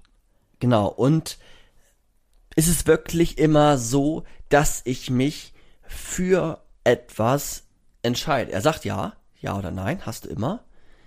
Ähm, wenn man jetzt den klassischen Freud dazu nehmen würde, der würde da ja stark widersprechen. Nee, das sind unbewusste Strukturen, das sind deine Triebe. Du entscheidest dich nicht, das sind unbewusste, du hast gar keinen Zugang zu dem, was du gerade eigentlich gerade da tust oder woher diese Wünsche kommen. Ja. Eine offene Frage. So, daran hast du, oder haben, haben wir noch nicht diskutiert, werden wir jetzt auch nicht, aber das sind nochmal so, er war auch total, ne, anti-Freud in dem, in der Hinsicht. Ja. Er hat auch so eine existenzialistische Psychoanalyse formuliert, oder hat sie versucht zu formulieren, oder mal angerissen, das Wort mal so benutzt. Ähm, ist auch total spannend. Aber, genau, wir sind Herr unseres eigenen Hauses, oder des eigenen Hauses. Sagt Sato.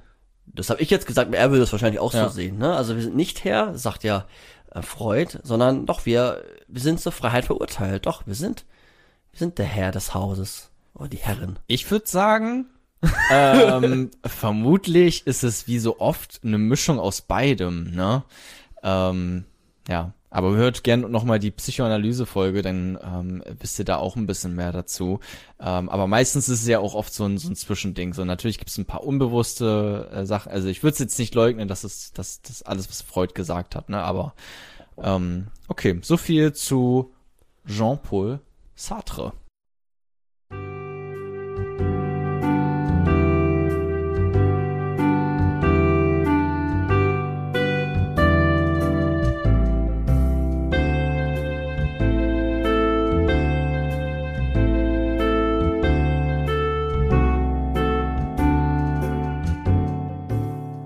Kapitel 3 Die Existenzialistin Simone de Beauvoir 1908 bis 1986 hat die ähm, ja, Philosophin oder Schriftstellerin, ähm, auch Lehrerin an einem Gymnasium, ähm, Simone de Beauvoir gelebt. Französin, war mit Jean-Paul Sartre zusammen, die hatten eine Beziehung. Ja. Ähm, sie äh, war ein Mensch, der in der auch in der Tradition von Sartre steht und stand, aber im Sinne der Tradition, sie hat auch die Tradition mitgeformt. Also sie hat ähm, auch ähm, Korrektur gelesen, sie haben gemeinsam über ähm, Situationen gestritten und gerungen. Beide wollten auch einen intellektuellen Partner haben, um sich gegenseitig zu bereichern. Also vieles, was ich eben schon erzählt habe, kann man auch bei ähm, Beauvoir wiederfinden. Und ähm, Beziehungsweise wäre ohne sie dann nicht so möglich ja, ich, gewesen. genau. Und deswegen werde ich jetzt auch nicht alles wiederholen. Sartre hat jetzt hier in diesem Podcast einen größeren Teil, aber vieles von dem, was ich schon gesagt habe, findet man auch bei ihr. Also könnte man auch, also hätte man vorhin auch das Wort Sartre immer mit Beauvoir austauschen oder zumindest eigentlich vielleicht sie auch noch nennen müssen dabei, wenn man jetzt über diese Theorien spricht. Wenn man über die Grundgedanken spricht, ja. Wenn man das theoretische Konstrukt sich anschaut, ist es halt bei ihnen einfach ausgearbeitet worden, im vollen, im vollen. Okay. und bei ihr dann nicht. So, das kann man vielleicht schon so sagen. Sie hat ähm, ein, äh, ein Essay geschrieben, das andere Geschlecht, Aha. 700 Seiten Essay. Oh. das kann man noch hinzufügen. Also es ist quasi ein Buch. Ja. Ähm, aber Essays haben ja auch noch mal einen anderen wissenschaftlichen Charakter. Ähm, Weil sie war Feministin dann wohl. genau, sie war Feministin und ist auch als Klassikerlektüre immer noch heute beliebt in der Szene oder auch weiter darüber hinaus. Ups. Sorry. Das war meine. Alles gut. Ich habe mit meiner Teetasse ein bisschen hier den Tisch berührt. Ähm, sie war, ja, sie war ähm, eine Frau. Sie war aber auch ein Mensch. Das wird noch wichtig, Okay. weil sie, sie sieht es so wie Sartre. Ne? Sie ist in die Freiheit oder in der Freiheit verurteilt, aber sie ist auch, ähm, ja, sie nimmt die eigene Lebensgestaltung in die eigene Hand und möchte diese Rollenbilder, diese Klischees ähm, abgeben oder nicht aufnehmen, gar nicht erst ausleben, sondern ja, sie ist so ähm, in die Welt geworfen und nimmt das Geworfensein auch auf, in, sich, in das sich selbst entwerfen. Und ähm, also für sie war die Freiheit wichtig. Das heißt, was macht man, wenn man ganz viel Freiheit für sich äh, entdeckt hat? Man fängt an zu trinken. Genau, sie war ähm, schon gut dabei. ich weiß nicht, ob man aus heutigen Standards sagen würde, sie war Alkoholikerin, das weiß ich nicht, aber sie trank schon gerne und viel. Er auch, glaube ich. Aber Aber als, als Zeichen dafür, dass man frei ist, weil das ist ja auch so ein bisschen immer von dieser, ähm, war das auch, oh, warte mal, zeitlicher Kontext gerade schwierig, aber die, Fem ja, eine Feminist, die letzte feministische Bewegung in den 70ern, 60ern, da äh, wurde doch auch das äh, Zigarette rauchen für Frauen sehr wichtig. ja. Äh, da gab es dann eine ganz große Kampagne von Marlboro, wo die dann äh, Frauen explizit dargestellt haben, wie sie auch Zigaretten rauchen, wenn ich mich recht entsinne. Genau, und sie hat auch gerne geraucht. Okay. Also es geht wirklich so, sie kannst dir vorstellen, sie ist eine junge Frau, sie lebt in einem doch äh, sehr, ja, schon auch irgendwo konservativen äh, Umfeld und in einer Familie und sagt, nein, ich möchte jetzt auch wie der Mann, den ich hier sehe, äh, jetzt mal einen Schnaps trinken. Ich will auch rauchen. Ich will mich jetzt hier breitbeinig hinsetzen und ich mache es auch, denn ich entscheide es. Es ist nicht vorherbestimmt. Nein, es ist jetzt meine Entscheidung, ja oder nein zu sagen in dieser Situation. Und ich bin Raucher, also rauche ich. Ja. Und ich werde dann auch zum Raucher in dem Moment. Unabhängig von der Geschlechterrolle. So Genau. wie sie damals natürlich auch war, ne? Ja. Heute ist wäre es ja Rauchen ein schlechtes Beispiel, weil mittlerweile rauchen kann jeder, wer Ja. auch immer will. Also wird auch jetzt bei Frauen genauso äh, beäugelt wie bei Männern äh, im negativen Sinne äh, mittlerweile. Ähm, ja, aber dann wären es andere Verhaltensweisen. Ich weiß nicht, was was gibt es denn heutzutage bei was Frauen irgendwie vielleicht nicht Was nicht, ist, ich habe jetzt noch ein Beispiel, was jetzt nicht spe spezifisch zur Frau passt, Ja. aber das Bild einer gelungenen Ehe zum Beispiel. Also Mann und Frau am besten noch ähm, treffen sich für immer. Wir hatten sie auch in der Liebe, äh, in den Liebe-Podcast, sind für sich ähm, geschaffen, sind eins und leben den Rest des Lebens in einem Duo zusammen. Ja. Vielleicht kam noch ein Kind dazu. Nee, bei ihr nicht, denn sie war, ähm, oder sie hat eine offene Beziehung geführt. Eine offene Beziehung zu Jean-Paul Sartre. Ja, das würde heute auch immer noch, also wäre immer noch ein, Genau. ist schon anerkannter, so man kennt es eher als, als damals, vermutlich war es ein komplett neues Konzept. Ähm, aber auch heute kriegst du auf jeden Fall, äh, wirst du mit Fragen vermutlich bombardiert, wenn du das jetzt deinen Freunden erzählst, dass du eine offene Beziehung führst. Genau, weil es einfach nicht Ungewöhnlich erstmal. Genau. Ja. Und ähm, sie hatte schon den Drang, auch als Intellektuelle ähm, bekannt zu werden. Sie hat recht früh angefangen zu schreiben, auch Geschichten zu schreiben. Ja. Ähm, und wollte gerne auch bekannt werden. So, sie wollte ähm, ja diese Eigenständigkeit, diese Selbstständigkeit, dieses ich habe das Gefühl auch wirklich das Leben zu entwerfen. Ich muss nicht die Hausfrau sein und ich weiß schon Generation äh, vorweg, wenn ich mir das Leben meiner Mutter angucke, sehe ich mein Leben, sondern nein, wenn ich das Leben meiner Mutter angucke, dann sehe ich das Leben meiner Mutter und nicht mein Leben. Ja. Und, Oh. und ihre Entscheidungen und, und ihre Freiheiten, Ja. die sie sich entschieden hat. Genau.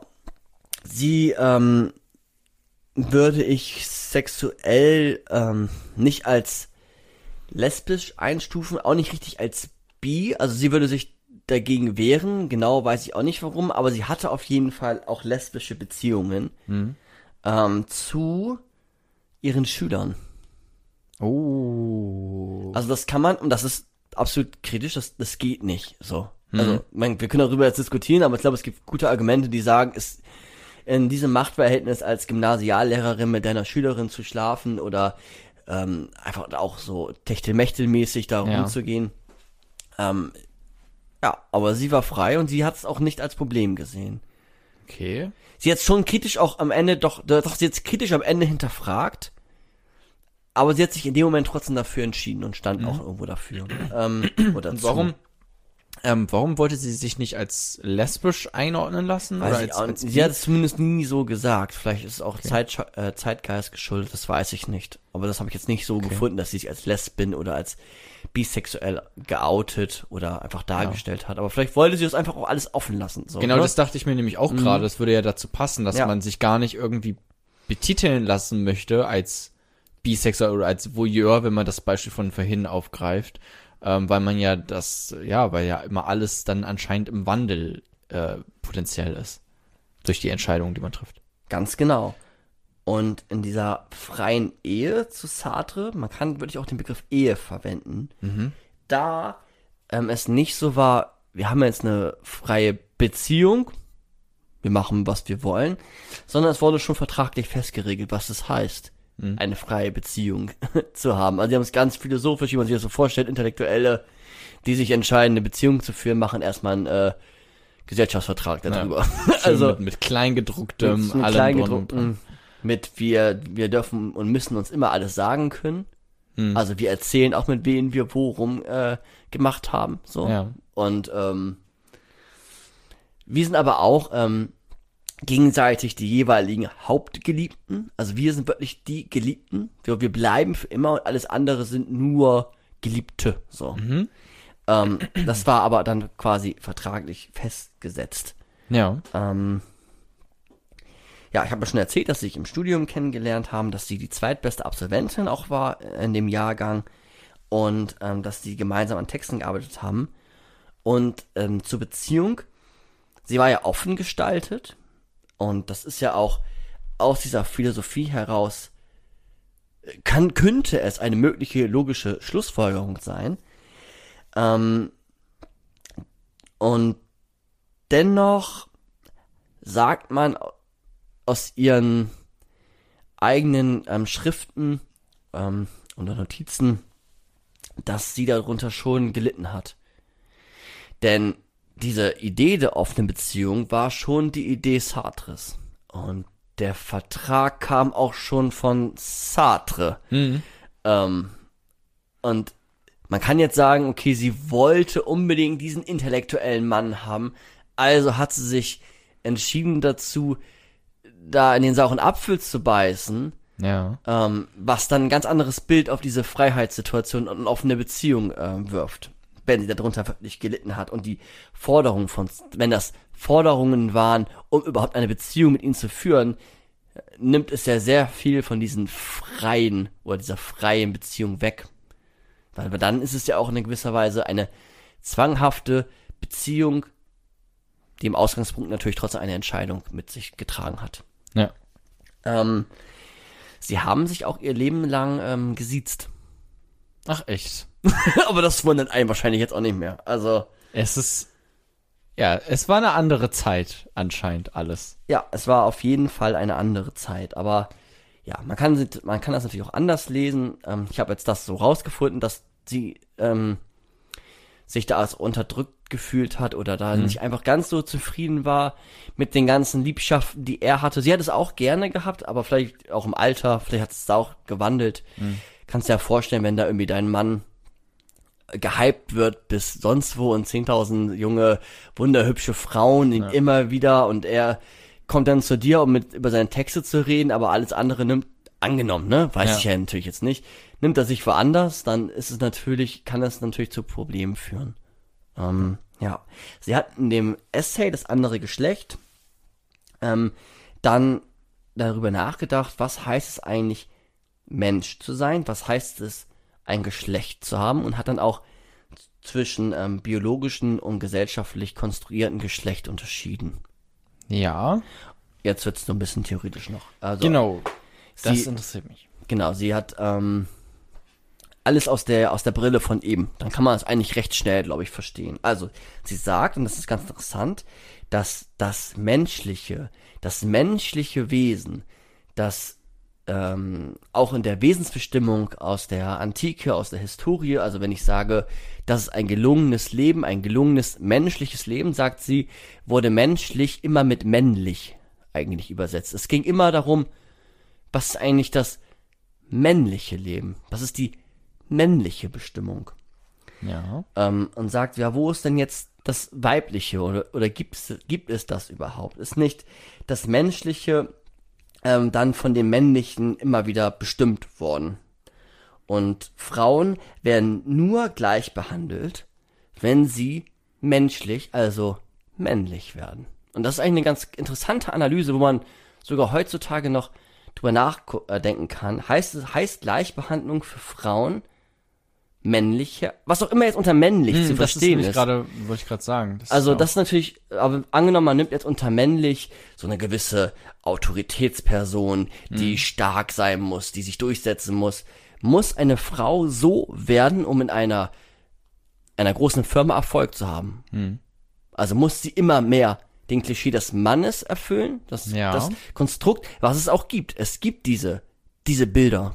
Genau, Sa- das ist, muss man vielleicht erstmal grundlegend ist das ja fast schon, ne? Dass Mhm. erstmal überhaupt sagt, okay, es gibt ähm, ja ein männliches Rollenbild und ein weibliches Rollenbild, Mhm. unabhängig von dem biologischen Geschlecht auch erstmal, ähm, dass man einfach auf Männer ähm, ja bestimmte Erwartungen hat und auf Frauen bestimmte Erwartungen Genau. hat. Genau, und sie sagt jetzt, ähm, ja, dass das Menschliche oft an dem Männlichen sich äh, damit in, in Relation steht. Oder stand. Immer noch steht. Und das ist irgendwie schwierig, denn äh, sie will weder männlich werden, noch Ja. ist sie ein Mann. Und was heißt es jetzt eigentlich Mann? Und was heißt Frau? Weil zu der Zeit wusste man ganz genau, was Frau heißt und was Mann heißt. Ja. Ähm, und was Mann heißt, ist ein bisschen auch wieder dieses Mannhaftige, ne, bei, bei Heidegger, naja, ähm, mit den Werten, die damit immer schon zusammenhängen. Ne? Also, man, wir wissen, was wir sind, weil wir ja auch das sein sollen. Also, du sollst dann ja auch zur Frau werden, damit du ein gutes Leben führen kannst. Ne? Du sollst Kinder bekommen, Haushalt, whatever. Und sie sagt jetzt, und das ist auch ein Spruch oder ein Zitat, was du wahrscheinlich kennst, ist auch nicht schwer. Man kommt nicht als Frau zur Welt. Sag weiter. Achso, ich dachte, du machst- beendest es jetzt. Nee. Man wird es. Ah, ja. Und das ist, das fasst eigentlich das von eben auch nochmal zusammen und bringt jetzt ihre Idee rein. Das ist auch das, das Kern ihr, der Kern ihrer Idee ist, wir kommen nicht als Frau zur Welt. Und mit Frau meint sie jetzt aber das Rollenbild. das Rollenbild. Das, Genau. wie wir heute äh, modern sagen würden, Gender. Ja, genau. Ja. Ja. Wir kommen nicht als Hausfrau und Mutter zur Welt, sondern wir werden es. Und wir entscheiden uns auch und wir können uns auch dagegen entscheiden. Es ist kein Mhm. gelungenes Leben heißt, ähm, Kinder zu bekommen. Als Frau ist es natürlich jetzt biologisch gesehen ähm, natürlich ein bisschen gemeiner mit den Kindern, weil man ist ja in einen zeitlichen Rahmen gespannt. Zu der Mhm. Zeit natürlich noch mal mehr, ne? Also weiß ich nicht, zu der Zeit, wenn du über 38 warst, dann wird es halt irgendwann schwieriger mit den Kindern, wenn du nicht dein Leben Ja. riskieren willst. Ähm, aber trotzdem können wir uns auch dagegen entscheiden. Das heißt jetzt nicht, dass wenn ich jetzt keine Kinder, keine Kinder möchte, dass ich, ähm, ja, ähm, das Geräusch neben mir habe ich gerade bisschen abgelenkt, da hat irgendwas angefangen einfach zu brummen. Ja, das ist der, das ist der Lautsprecher. Das liegt an deinem Handy, was direkt über den Lautsprecher. Das sind Störsignale, pack das mal weg. Genau, okay, weiter geht's mit Simon de Beauvoir. Ähm, auf jeden Fall, dass wir nicht als Frau zur Welt kommen, mit den ganzen Werten, die damit zusammenhängen, den starren Werten, sondern dass wir unser, äh, unser, unser Wesen, unser Leben, unser Sein, unsere Existenz, existere auch, unser Geworfensein, ähm, benutzen wir mal ein paar die Begr der Ja, Begriffe einfach Die wir mal. vorhin hatten, genau. Ja, dass wir uns dazu, äh, dass wir die entwerfen. Wir sind auf die Welt geworfen und wir geben uns die Essenz unserer Existenz. Also auch nicht, ähm, warte, was war ihr Spruch? Wir, ähm, wir, Komm das ist nicht als Frau zur Welt, man, man kommt nicht als Frau zur Welt, man wird es. Okay, genau. Und man wird auch nicht dazu, ja, also du hast quasi trotzdem noch immer die eigene Entscheidung. So, Genau. Das, ähm, Ja. die, diese Handlungsfreiheit. Ja. Ähm, okay, ja. ja. Also wir werden nicht mit einem genuinen Zweck geboren. Es gibt nicht den Zweck, zu dem wir geboren werden. Es gibt natürlich das biologisch weibliche. Ja. Das kann man ja auch jetzt nicht äh, bestreiten. Und das, da gibt es ja auch jetzt auch anatomisch, es gibt einfach Unterschiede. Man erkennt eine Frau in der Regel, wenn man äh, sie komplett nackt sieht im Vergleich zu einem Mann. Mhm. Ähm, aber es gibt auch immer noch das gesellschaftlich konstruierte. Und da gibt es einen zentralen Unterschied, denn das biologische, oder dein biologisches jetzt auch, äh, da- das lässt sich nicht ändern, noch nicht. Also wir sind keine Cyborgs, so. Das ist determiniert, das ist, das bestimmt dann in dem Moment dein, dein Sein. Ja, es lässt sich schon ändern mittlerweile. Ja, So, genau, zu- aber, zu einem aber, aber, Punkt, ne? genau, aber in der Gesamtheit bleibst du, ähm, klar, du kannst Hormone und so nehmen. Mhm. Ähm, zu der Zeit ging es natürlich noch, noch mal weniger. Ja, aber-. An sich, ähm, bist du bisschen, bist du schon auch gefangen in diesem Körper. Du kannst ihn modifizieren von außen, aber dann auch nicht von dir selbst. Du brauchst dann chemische oder andere ärztliche Eingriffe. Du kannst ja nicht von dir aus. Und aber das ähm, geworfen sein im Sinne der gesellschaftlichen sozialen Konstruktion, dass dazu haben sich Menschen entschieden. Dazu kannst du dich entscheiden und kannst dich gegen entscheiden. Ja. Und es ist auch nicht, es ist kein Naturzustand. Es wurde irgendwann mal festgelegt und es wirkt vielleicht wie so ein Naturzustand, wie so eine Grundwahrheit, doch die hat auch einen Entscheidungsprozess hinter sich und die gilt es aufzubrechen, denn wir werden zur Frau. Wir sind nicht die Frau. Laut, laut Simone de Beauvoir. Also ist ja auch quasi immer Ansichtssache. Und man kann ja, wie, wie du auch vorhin meintest, es ist immer alles, auch so Grundwahrheiten, immer im Diskurs. Ne, man kann ja auch über Menschenwürde, was wir vorhin als Beispiel hatten, theoretisch diskutieren. So kommt vermutlich dann immer zu dem Punkt, dass sie gut ist. Ähm, und bei den Dingen wie Geschlechterrollen kommt man vielleicht, also oder würde ich jetzt auch zu dem Punkt kommen, dass es vielleicht, ähm, ja, dass ein das einengt. So. Ne? Mhm. Oder, Ja, oder dass ja. es nicht unbedingt, ähm, ja, also dass es auf jeden Fall legitim ist, das, das zu hinterfragen und ähm, sich so zu, ja, sich das Handeln nicht von Geschlechterrollen bestimmen zu lassen, das eigene. Genau. Und wenn wir Gleichheit und Freiheit anstreben als Grundwerte, als Werte, die uns wichtig sind in einer Gesellschaft, Ja. dann heißt es nicht, dass wir uns an das Männliche orientieren, sondern wenn wir Gleichheit und Freiheit anstreben, dann heißt es gerade, dass wir uns selbst die Essenz geben, dass wir uns selbst in die Existenz hineinwerfen. Und es ist ähm, schwieriger oder es ist nicht so schwierig, gewisse Rollen zu übernehmen und die Verantwortung vermeintlich abzugeben, sondern wir müssen uns dem Risiko aussetzen, ähm, in dem Fall dann auch durch Entscheidungen, du- durch Existenzentscheidungen, durch Existenzielles, was dir wirklich wichtig ist, mit ähm, möglichen Konsequenzen auch zu leben. Also sie hat sich ja dann für ihr Leben so entschieden, ihre Existenz, und für sie war es einfach dann, das wäre so eine existenzielle ähm, Fragestellung, auch war es einfach sehr wichtig, ja, das zu tun, was sie für richtig erachtet, also eine Freiheit zu haben, auch im Handeln. Und hat sich dann ja auch gegen Klischees ähm, entschieden, was natürlich auch dann schwierig sein kann. Also wenn du jetzt deiner Mama erzählst, nein, du wirst keine Enkel bekommen, denn ich entscheide mich gegen Kinder, ich bin auch noch lesbisch und ähm, ja, weiß ich nicht was, ne? Will jetzt Philosophie studieren. Ja. Das sind alles Sachen, die ich gerade genannt habe, die nicht die Freiheit anderer angreifen. Das ist auch nochmal wichtig vielleicht zu sagen, ne? Sie kann jetzt, wenn sie jetzt entscheidet, Mörder zu sein, dann hat es nochmal eine andere Qualität, weil dann, dann ist es nicht vereinbar als gesellschaftlicher Wert dieser, dieser Freiheit.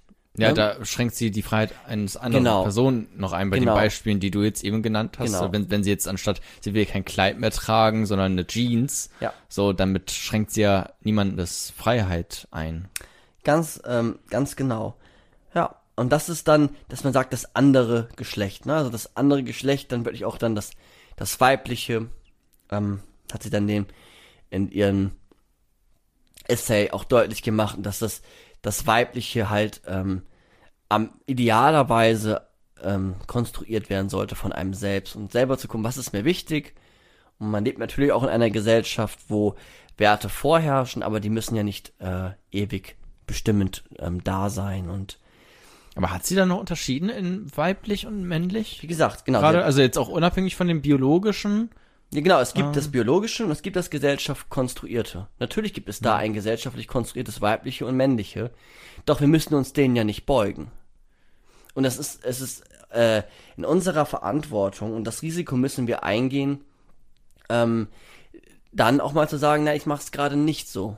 Also wäre ihre ideale Welt, wenn man das jetzt mal so äh, hinzeichnen möchte, ähm, ohne jegliche Gender-Klischees, so, also ohne dass ähm, der, wenn du einen Jungen als Baby bekommst, dass du dann direkt den Raum, den Babyraum blau anmalst und wenn es ein Mädchen ist, dann halt pink. So, das, äh, sowas wird sie quasi einfach alles weglassen wollen, im Idealfall, oder? Ja, wobei bei dem Kind, also ja klar, das, das hat dann wieder schon wieder Einwirkungen. Du kannst natürlich nicht, du kannst in der Regel ja ein Baby noch nicht fragen, welche Farbe es haben will. Das ist ja auch Ja. noch nicht so wichtig. Mhm.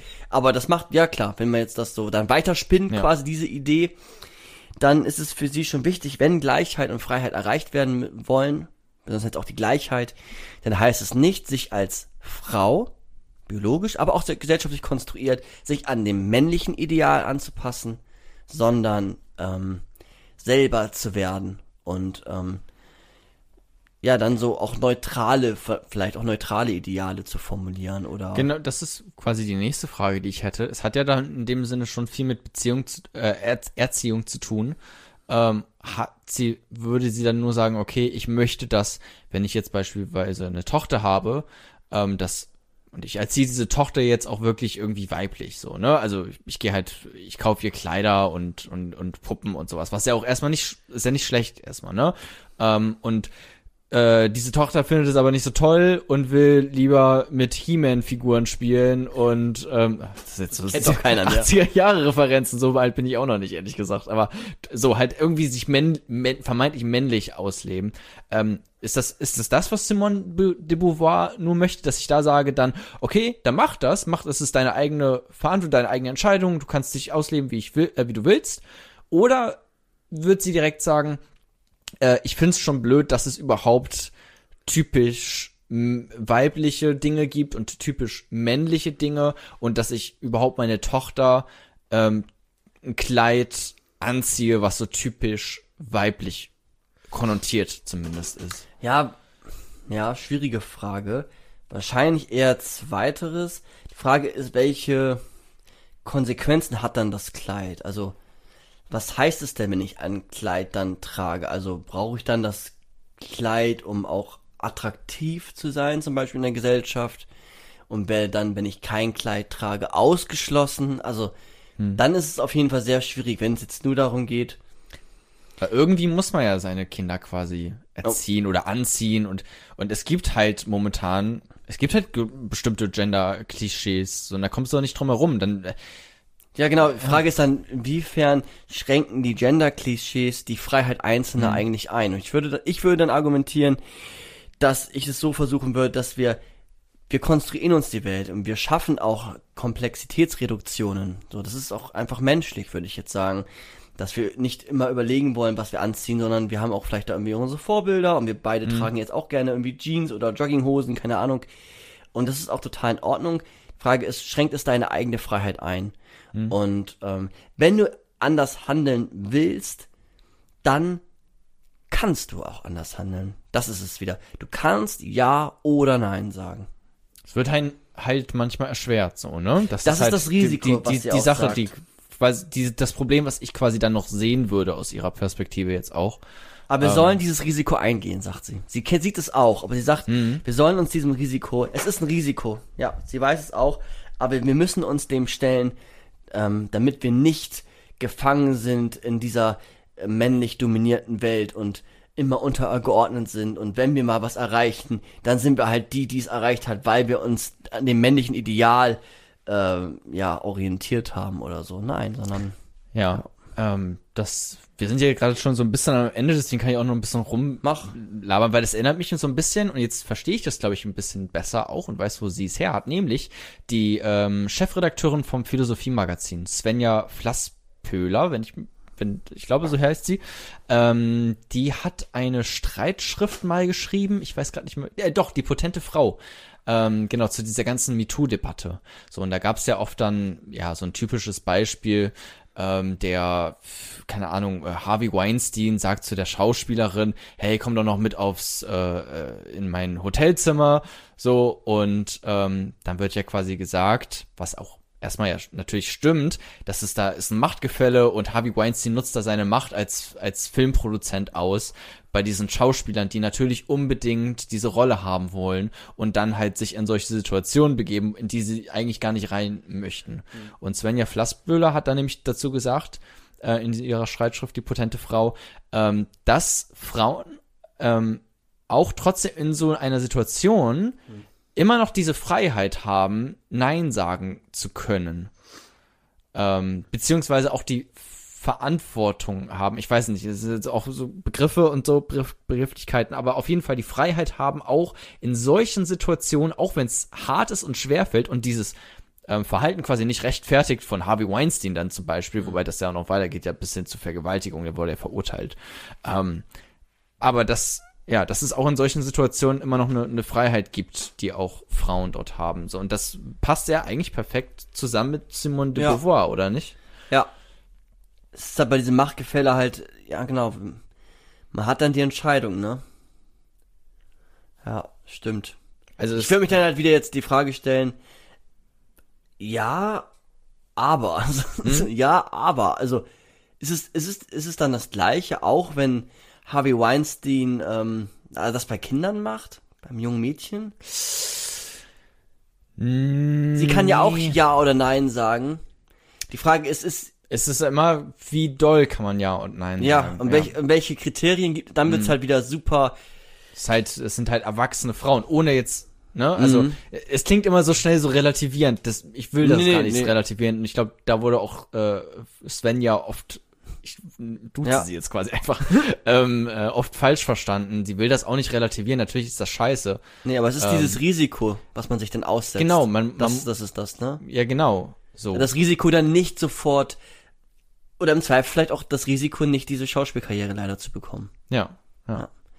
Aber sich trotzdem sein Leben zu entwerfen. Ja. Ja. Und man, man Das war hat, quasi auch ihre Kritik an dieser MeToo-Bewegung, Mhm. ähm, dass sie ein bisschen zu, zu passiv äh, ist. ja, weil da Verantwortung auch dann, es ist halt was anderes, Verantwortung zu haben oder Schuld zu haben, weil nur weil ich mich dann ja für die Situation entscheide, heißt ja nicht, dass ich dann schuldig bin. Dann hast du ja selber Schuld, dass du, dass er, weiß ich nicht, was mit dir gemacht hat, sondern ich habe vielleicht, ich habe eine gewisse Verantwortung und dann ähm, sind das vielleicht auch solche Grenzsituationen, wenn man sich denen wirklich stellt und nicht die schnelle Antwort finden, finden möchte, Ja. sondern ähm, suchen will.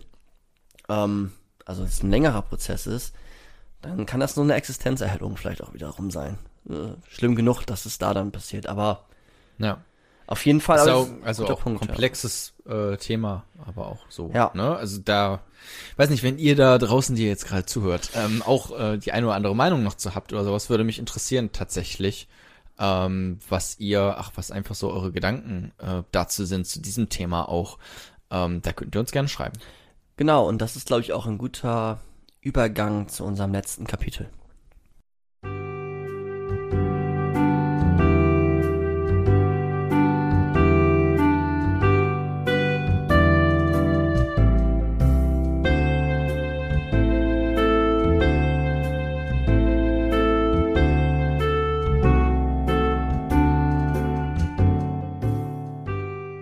Kapitel 4. Der Abschluss. Philosophie im Alltag. Weißt du noch, was du eben gerade gesagt hattest? Ich? Ja? Ja, vieles. Okay. Weil ich Ähm. habe ich hab ja eben gesagt, das ist ein guter Übergang. Ach so, nee, ich hab's vergessen. Ich nämlich auch. Okay. Richtig schlecht, ist einfach eine Sekunde also, her. De facto kein Übergang jetzt mehr. Naja. Ähm, ich wollte da den Übergang schaffen, da ich glaube, dass, dass das Besondere an dieser gesamten Philosophie ist, dass sie ähm, diese theoretische Ebene sehr schnell verlässt und ähm, als eine Form der Lebensgestaltung, als eine Form der Einstellung zum Leben ähm, im Alltag wiederzufinden ist. Ich hatte irgendwie gerade auch den Bezug zum der Philosophin, die du genannt hattest, aus dem Magazin. Ja, Svenja Flasspöhler. Genau, ähm, dass es dann, dass dann Philosophie zum Alltag auch wird. Oder dass Existenzialismus da eine Alltagsphilosophie ist. Da es gerade nicht, ja, dieses strenge theoretische Konstrukt dann gibt und die äh, andauernden äh, Diskussionen. Es war in der, in der Philosophie-Debatte war Existenzialismus gar nie groß. Das war jetzt nicht das große Thema Okay. sondern es war ein großes Thema für die Menschen, für die Bewegungen. Es war der, ja, der, der Schaffensprozess, dann diese Strukturen durch auch dann ähm, argumentativen Grundlagen zu durchbrechen. Also damit sowas möglich ist wie offene Beziehung. Ne? Wir, le- wir erleben dann philosophische Theorien dann mal wirklich am Alltag. Also erst gab es vielleicht auch diese Theorien, das Denken darüber und wir erfahren, okay, wir werden zu dem oder wir können uns selbst, selbst entwerfen und dadurch ist sowas möglich wie Scheidung. Dadurch ist sowas möglich wie Patchwork-Familien, wie offene Beziehungen, wie Rechte für Frauen, wie eine Selbstfindung. Und das wollte ich nochmal deutlich machen, dass man Und diese ganzen, also ja, auch dieses, also gerade gibt's ja auch ganz viel, was Gender anbelangt, ganz viele neue Konzepte, so, ne? Also ich, weiß nicht, ich kenne mich da jetzt auch nicht so gut aus, ähm, aber es gibt jetzt einfach noch viel mehr Gender-Bezeichnungen als nur Mann und Frau mittlerweile, ne? Wenn es auch Gender-Fluid, äh, einfach nur, wenn man sich quasi immer mal von dem einen nach zum anderen bewegt und halt nicht mehr starr ist in einen von diesen beiden äh, binären äh, Geschlechtsoptionen, ähm, sondern sich quasi davon frei gemacht hat und sich so neue äh, Genderrollen ähm, naja, ausgedacht ist oder erschaffen, ähm, lebt. Lebt ist vielleicht der richtige Begriff. Ja. Und da merkt man dann, dass Philosophie nicht nur ein abstraktes Denken über sehr komplizierte, große Fragen ist, sondern auch einen Zugang zur Wirklichkeit, zum Alltag eines jeden Einzelnen haben kann. Ja. Es ist nicht nur das starke Denken über, was ist Erkenntnis und ist es jetzt ein Stuhl oder was auch immer oder was ist Moral, sondern der Existenzialismus hat es geschafft, so eine Bewegung voranzuschreien. Deswegen auch diese 10.000 Menschen, die mit Sartre gegangen sind. Hätte der etwas anderes formuliert, dann hätte es nicht diese Massen bewegen können. Es ist einfach dann auch, ja, ein, äh, ein Gefühl, was auch dann äh, steht. Ne? Also politische Gefühle sind ja auch immer, immer wichtig für politische Entscheidungen. Wenn das interessiert, kann man Martha Nussbaum lesen. Und ähm, dass solche Philosophie des Alltags dann auch solche Gefühle und Identifikation äh, schaffen kann. Das ist etwas, was ja sonst nicht so oft der Fall ist in der Philosophie, in der Regel. Und was auch Ja. deutlich dadurch wurde, dass es in einem akademischen Diskurs nie so wichtig war. Hm. Das sind dann, die Fragen waren dann doch nicht so zentral und auch zu metaphysisch zum Teil, ja. Ja. Ist aber auch schon sehr, ja, schon sehr zersetzend. In einem, in einer guten Art und Weise, wie ich finde. Ähm, aber ja, klar, es, also es löst mit allem es rechnet mit allem so ein bisschen ab auf einmal, so, ne, mit allem, was man kennt. Es erinnert mich jetzt auch sehr einfach an Friedrich Nietzsche, weil der auch im Absolut. Bottomline quasi gesagt hat, hey, hinterfragt alles, so, und Ja. äh, auch selber, auch, hinterfragt auch selber, ähm, immer wieder alles und setzt eure Werte immer wieder neu, so, das hat er. Genau, werde zum Kind. Genau, werdet zum Kind, der- der weil Drachen, die das genau. genau. ja quasi machen. Und nicht das Kamel, was alles sich auf äh, schultert. Ja. An Moral und Werten und Normen, wie auch immer. Ähm, und ja, da sieht man mal, dass Philosophie ja auch bereichernd sein kann für den Alltag und auch tatsächlich ähm, Strukturen einreißen kann. Hm. Zum Beispiel weibliche, vermeintlich weibliche Determiniertheiten einer Wesensbestimmung. Ist das schon, also Existenzialismus schon so als Ursprungspunkt für den Feminismus, oder? So Ja, würde ich, also, finde ich schon. Also ich kenne mich jetzt auch Es nicht. ist jetzt noch mehr auch als Ja. nur das, ähm, auf jeden Fall. Ähm, Gleichberechtigung hat ja noch, ist ja nicht nur Frage nach der Existenz, ne? Aber das klang jetzt zumindest so, als bei Simone de Beauvoir ist jetzt auch eine so, also wäre jetzt in meinen Augen so die erste Feministin, die ich kenne. Ich weiß nicht, ob es da vorher auch noch groß Mhm. welche gab. Ähm, Nee. Hannah Arendt ging auch in die existenzialistische, hm. äh, oder kann man ja auch zum Teil zuordnen. Aber Simone de Beauvoir war schon ein feministischer Klassiker und dadurch ja hat es eine politische Dimension tatsächlich mal. Da kann man dann auch sehen, das eine ist dann irgendwie Philosophie, wenn man über etwas nachdenkt und dann wird diese Theorie zur politischen Dimension, sie wird dann gelebt und dann auch anders in der Regel natürlich gelebt. Theoretisch ist nochmal was anderes als dann der praktische Umgang mit dem. Aber wenn man Philosophie studiert und sich den Existenzialismus widmen möchte in dem Studium, in der Regel geht das auch. Es wird wahrscheinlich an jeder Universität auch irgendwo angeboten und mein Philosophiestudium war auch sehr frei. Man ko- konnte sehr, sehr viel selbst anwählen. Hm. Kann man auch sagen, ich studiere Philosophie einfach, um auch, ja, Fragen meiner Existenz klären zu können. Und das hat auch etwas Bereicherndes für mich. Ja. Ähm, und es ist nicht nur Erkenntnistheorie oder sonstiges. Ähm, ja, dann habe ich ja noch erzählt, dass es die existenzialistische Psychoanalyse geht. Also dass das damit ist gemeint, dass man in einem Prozess lernt, sich selbst zu verstehen. Aber das ist auch jetzt erstmal nur, ne, das ist ja dieses, ich will mich selbst verstehen, ich weiß, was ich Entscheidungen treffe, ich bin nicht nur ein Voyeur, ich bin nicht in dieser Faktizität, in dieser Objektivierung gefangen. Ähm, da kann man sich theoretisch auch noch mit beschäftigen, wenn man jetzt das Thema für sich zu Hause weiter aufgreifen will. Man kann sich ähm, mal mit den ähm, einen Philosophen der Neuzeit befassen, der auch ganz viel zur äh, Bewusstsein oder Theory of Mind geschrieben hat und gesagt hat. Und zwar dem mit der Fledermaus. Weißt du noch, wie der heißt? Äh, nee, aber du meinst dieses Beispiel mit, man weiß nicht, wie es ist, eine Fledermaus zu sein. Genau. Weil der würde sich auch, also Thomas Nagel würde sich auch als Ex Existenzialisten sehen. Also da kann Okay. man auch noch mal weiter forschen, wenn einen das interessiert. Ja.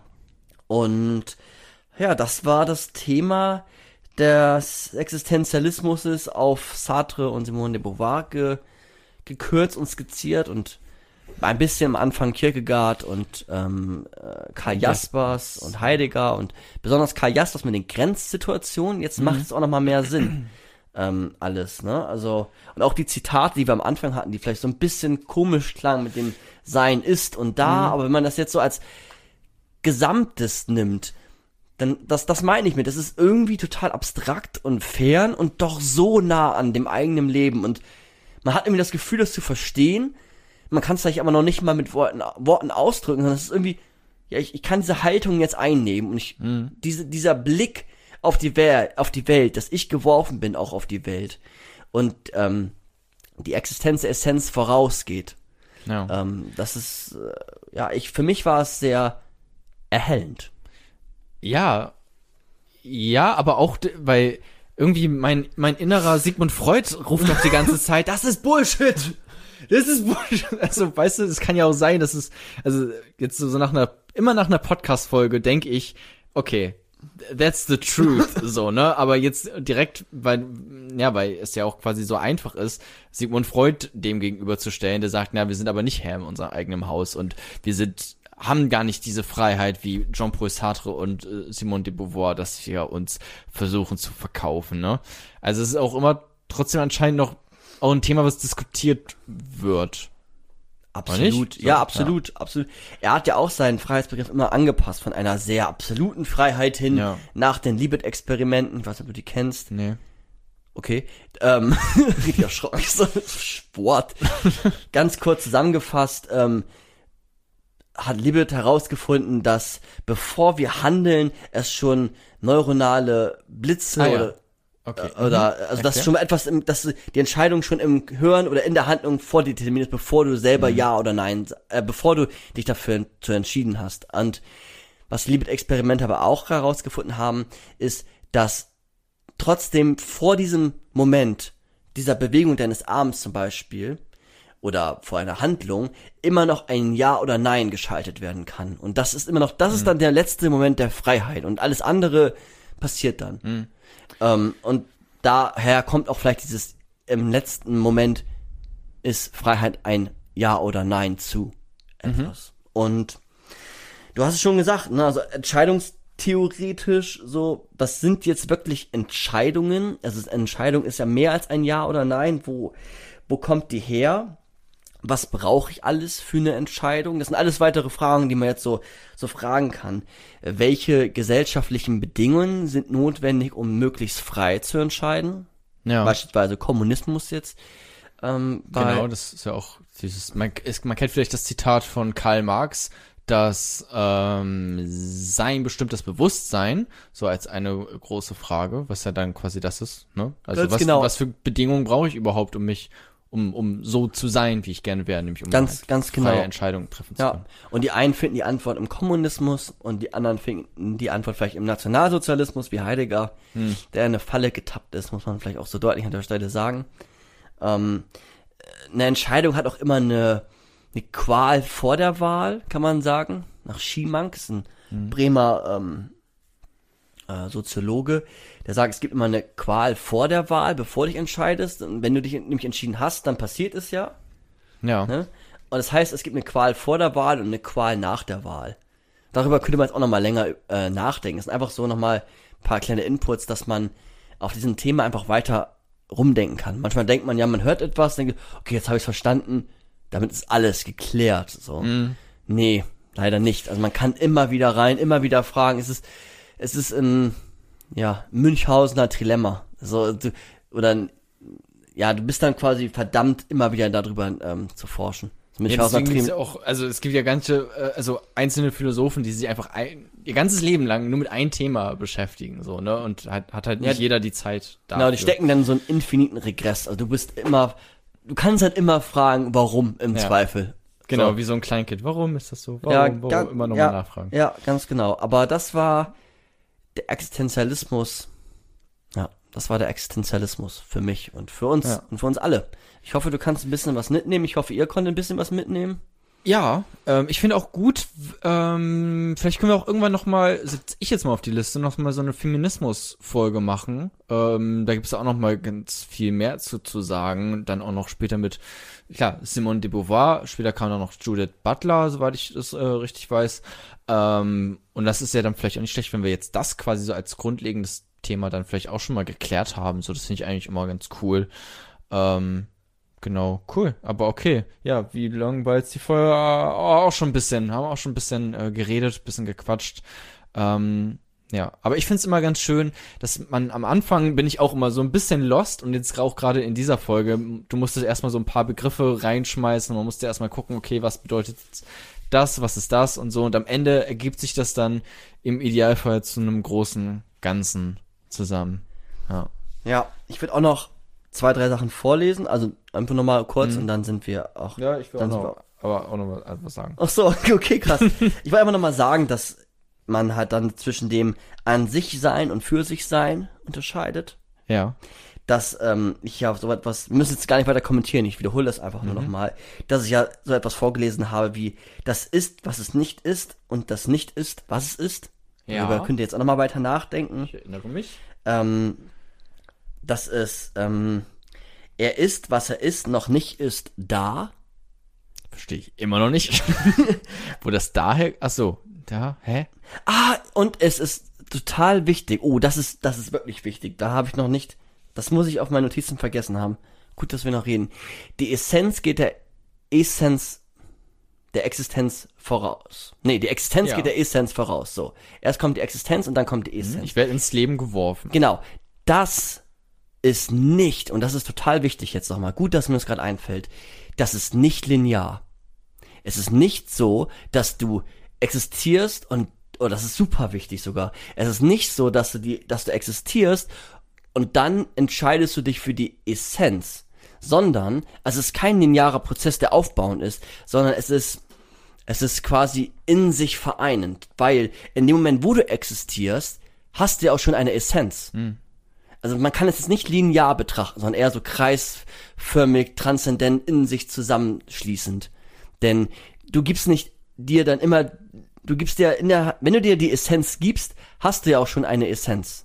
Ein Sinn. Genau, und du bist dann ja auch schon jemand. Du bist ja nicht einfach da und dann entscheidest du dich, jetzt werde ich das und das. Ja. Sondern in der, vor der Entscheidung, dass du etwas bist, hast du dich ja immer schon entschieden, wer du gerade in dem Moment bist. Und auch bei der Entscheidung. Oder was du gerade machst. Der, du bist auch die Person, die sich gerade für etwas entscheidet. Genau, aber dass man das nochmal sieht, weil das ein Kritikpunkt ist, äh, weil er hat ähm, in dem in dem Vortrag, der Existenzialismus ist ein Humanismus, ähm, das hat so populärwissenschaftlich genannt, einfach, ähm, ja, die Essenz ähm, kommt halt nach der Existenz, oder der Ex die Existenz geht der Essenz voraus. Und da wurde ihm gesagt, ja, aber so linear ist es doch nicht. Sondern ich existiere doch und habe doch dann, ähm, bin ich ja nicht einfach ein weißes Blatt Papier.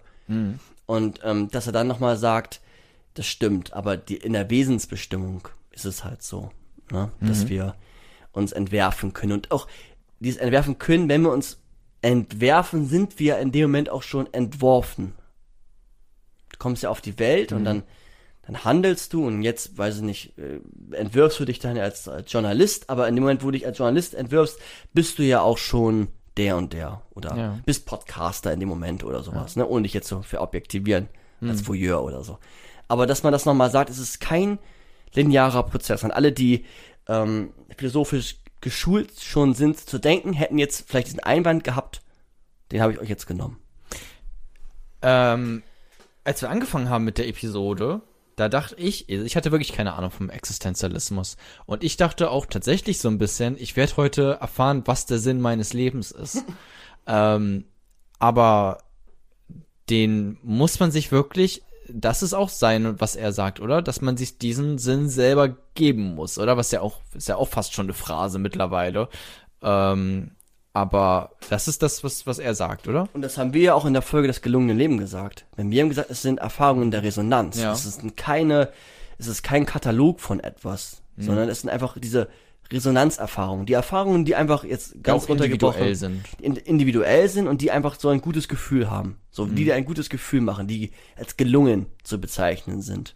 Mhm. Die dich berühren, berühren lassen. Das hat er, hat ja ähm, Hartmut Rosa immer gesagt. Und der hat auch dann ähm, kein, ja, keine Wesensbestimmung von Ja. dem idealen Leben gemacht oder von dem gelungenen Leben. Also, ja.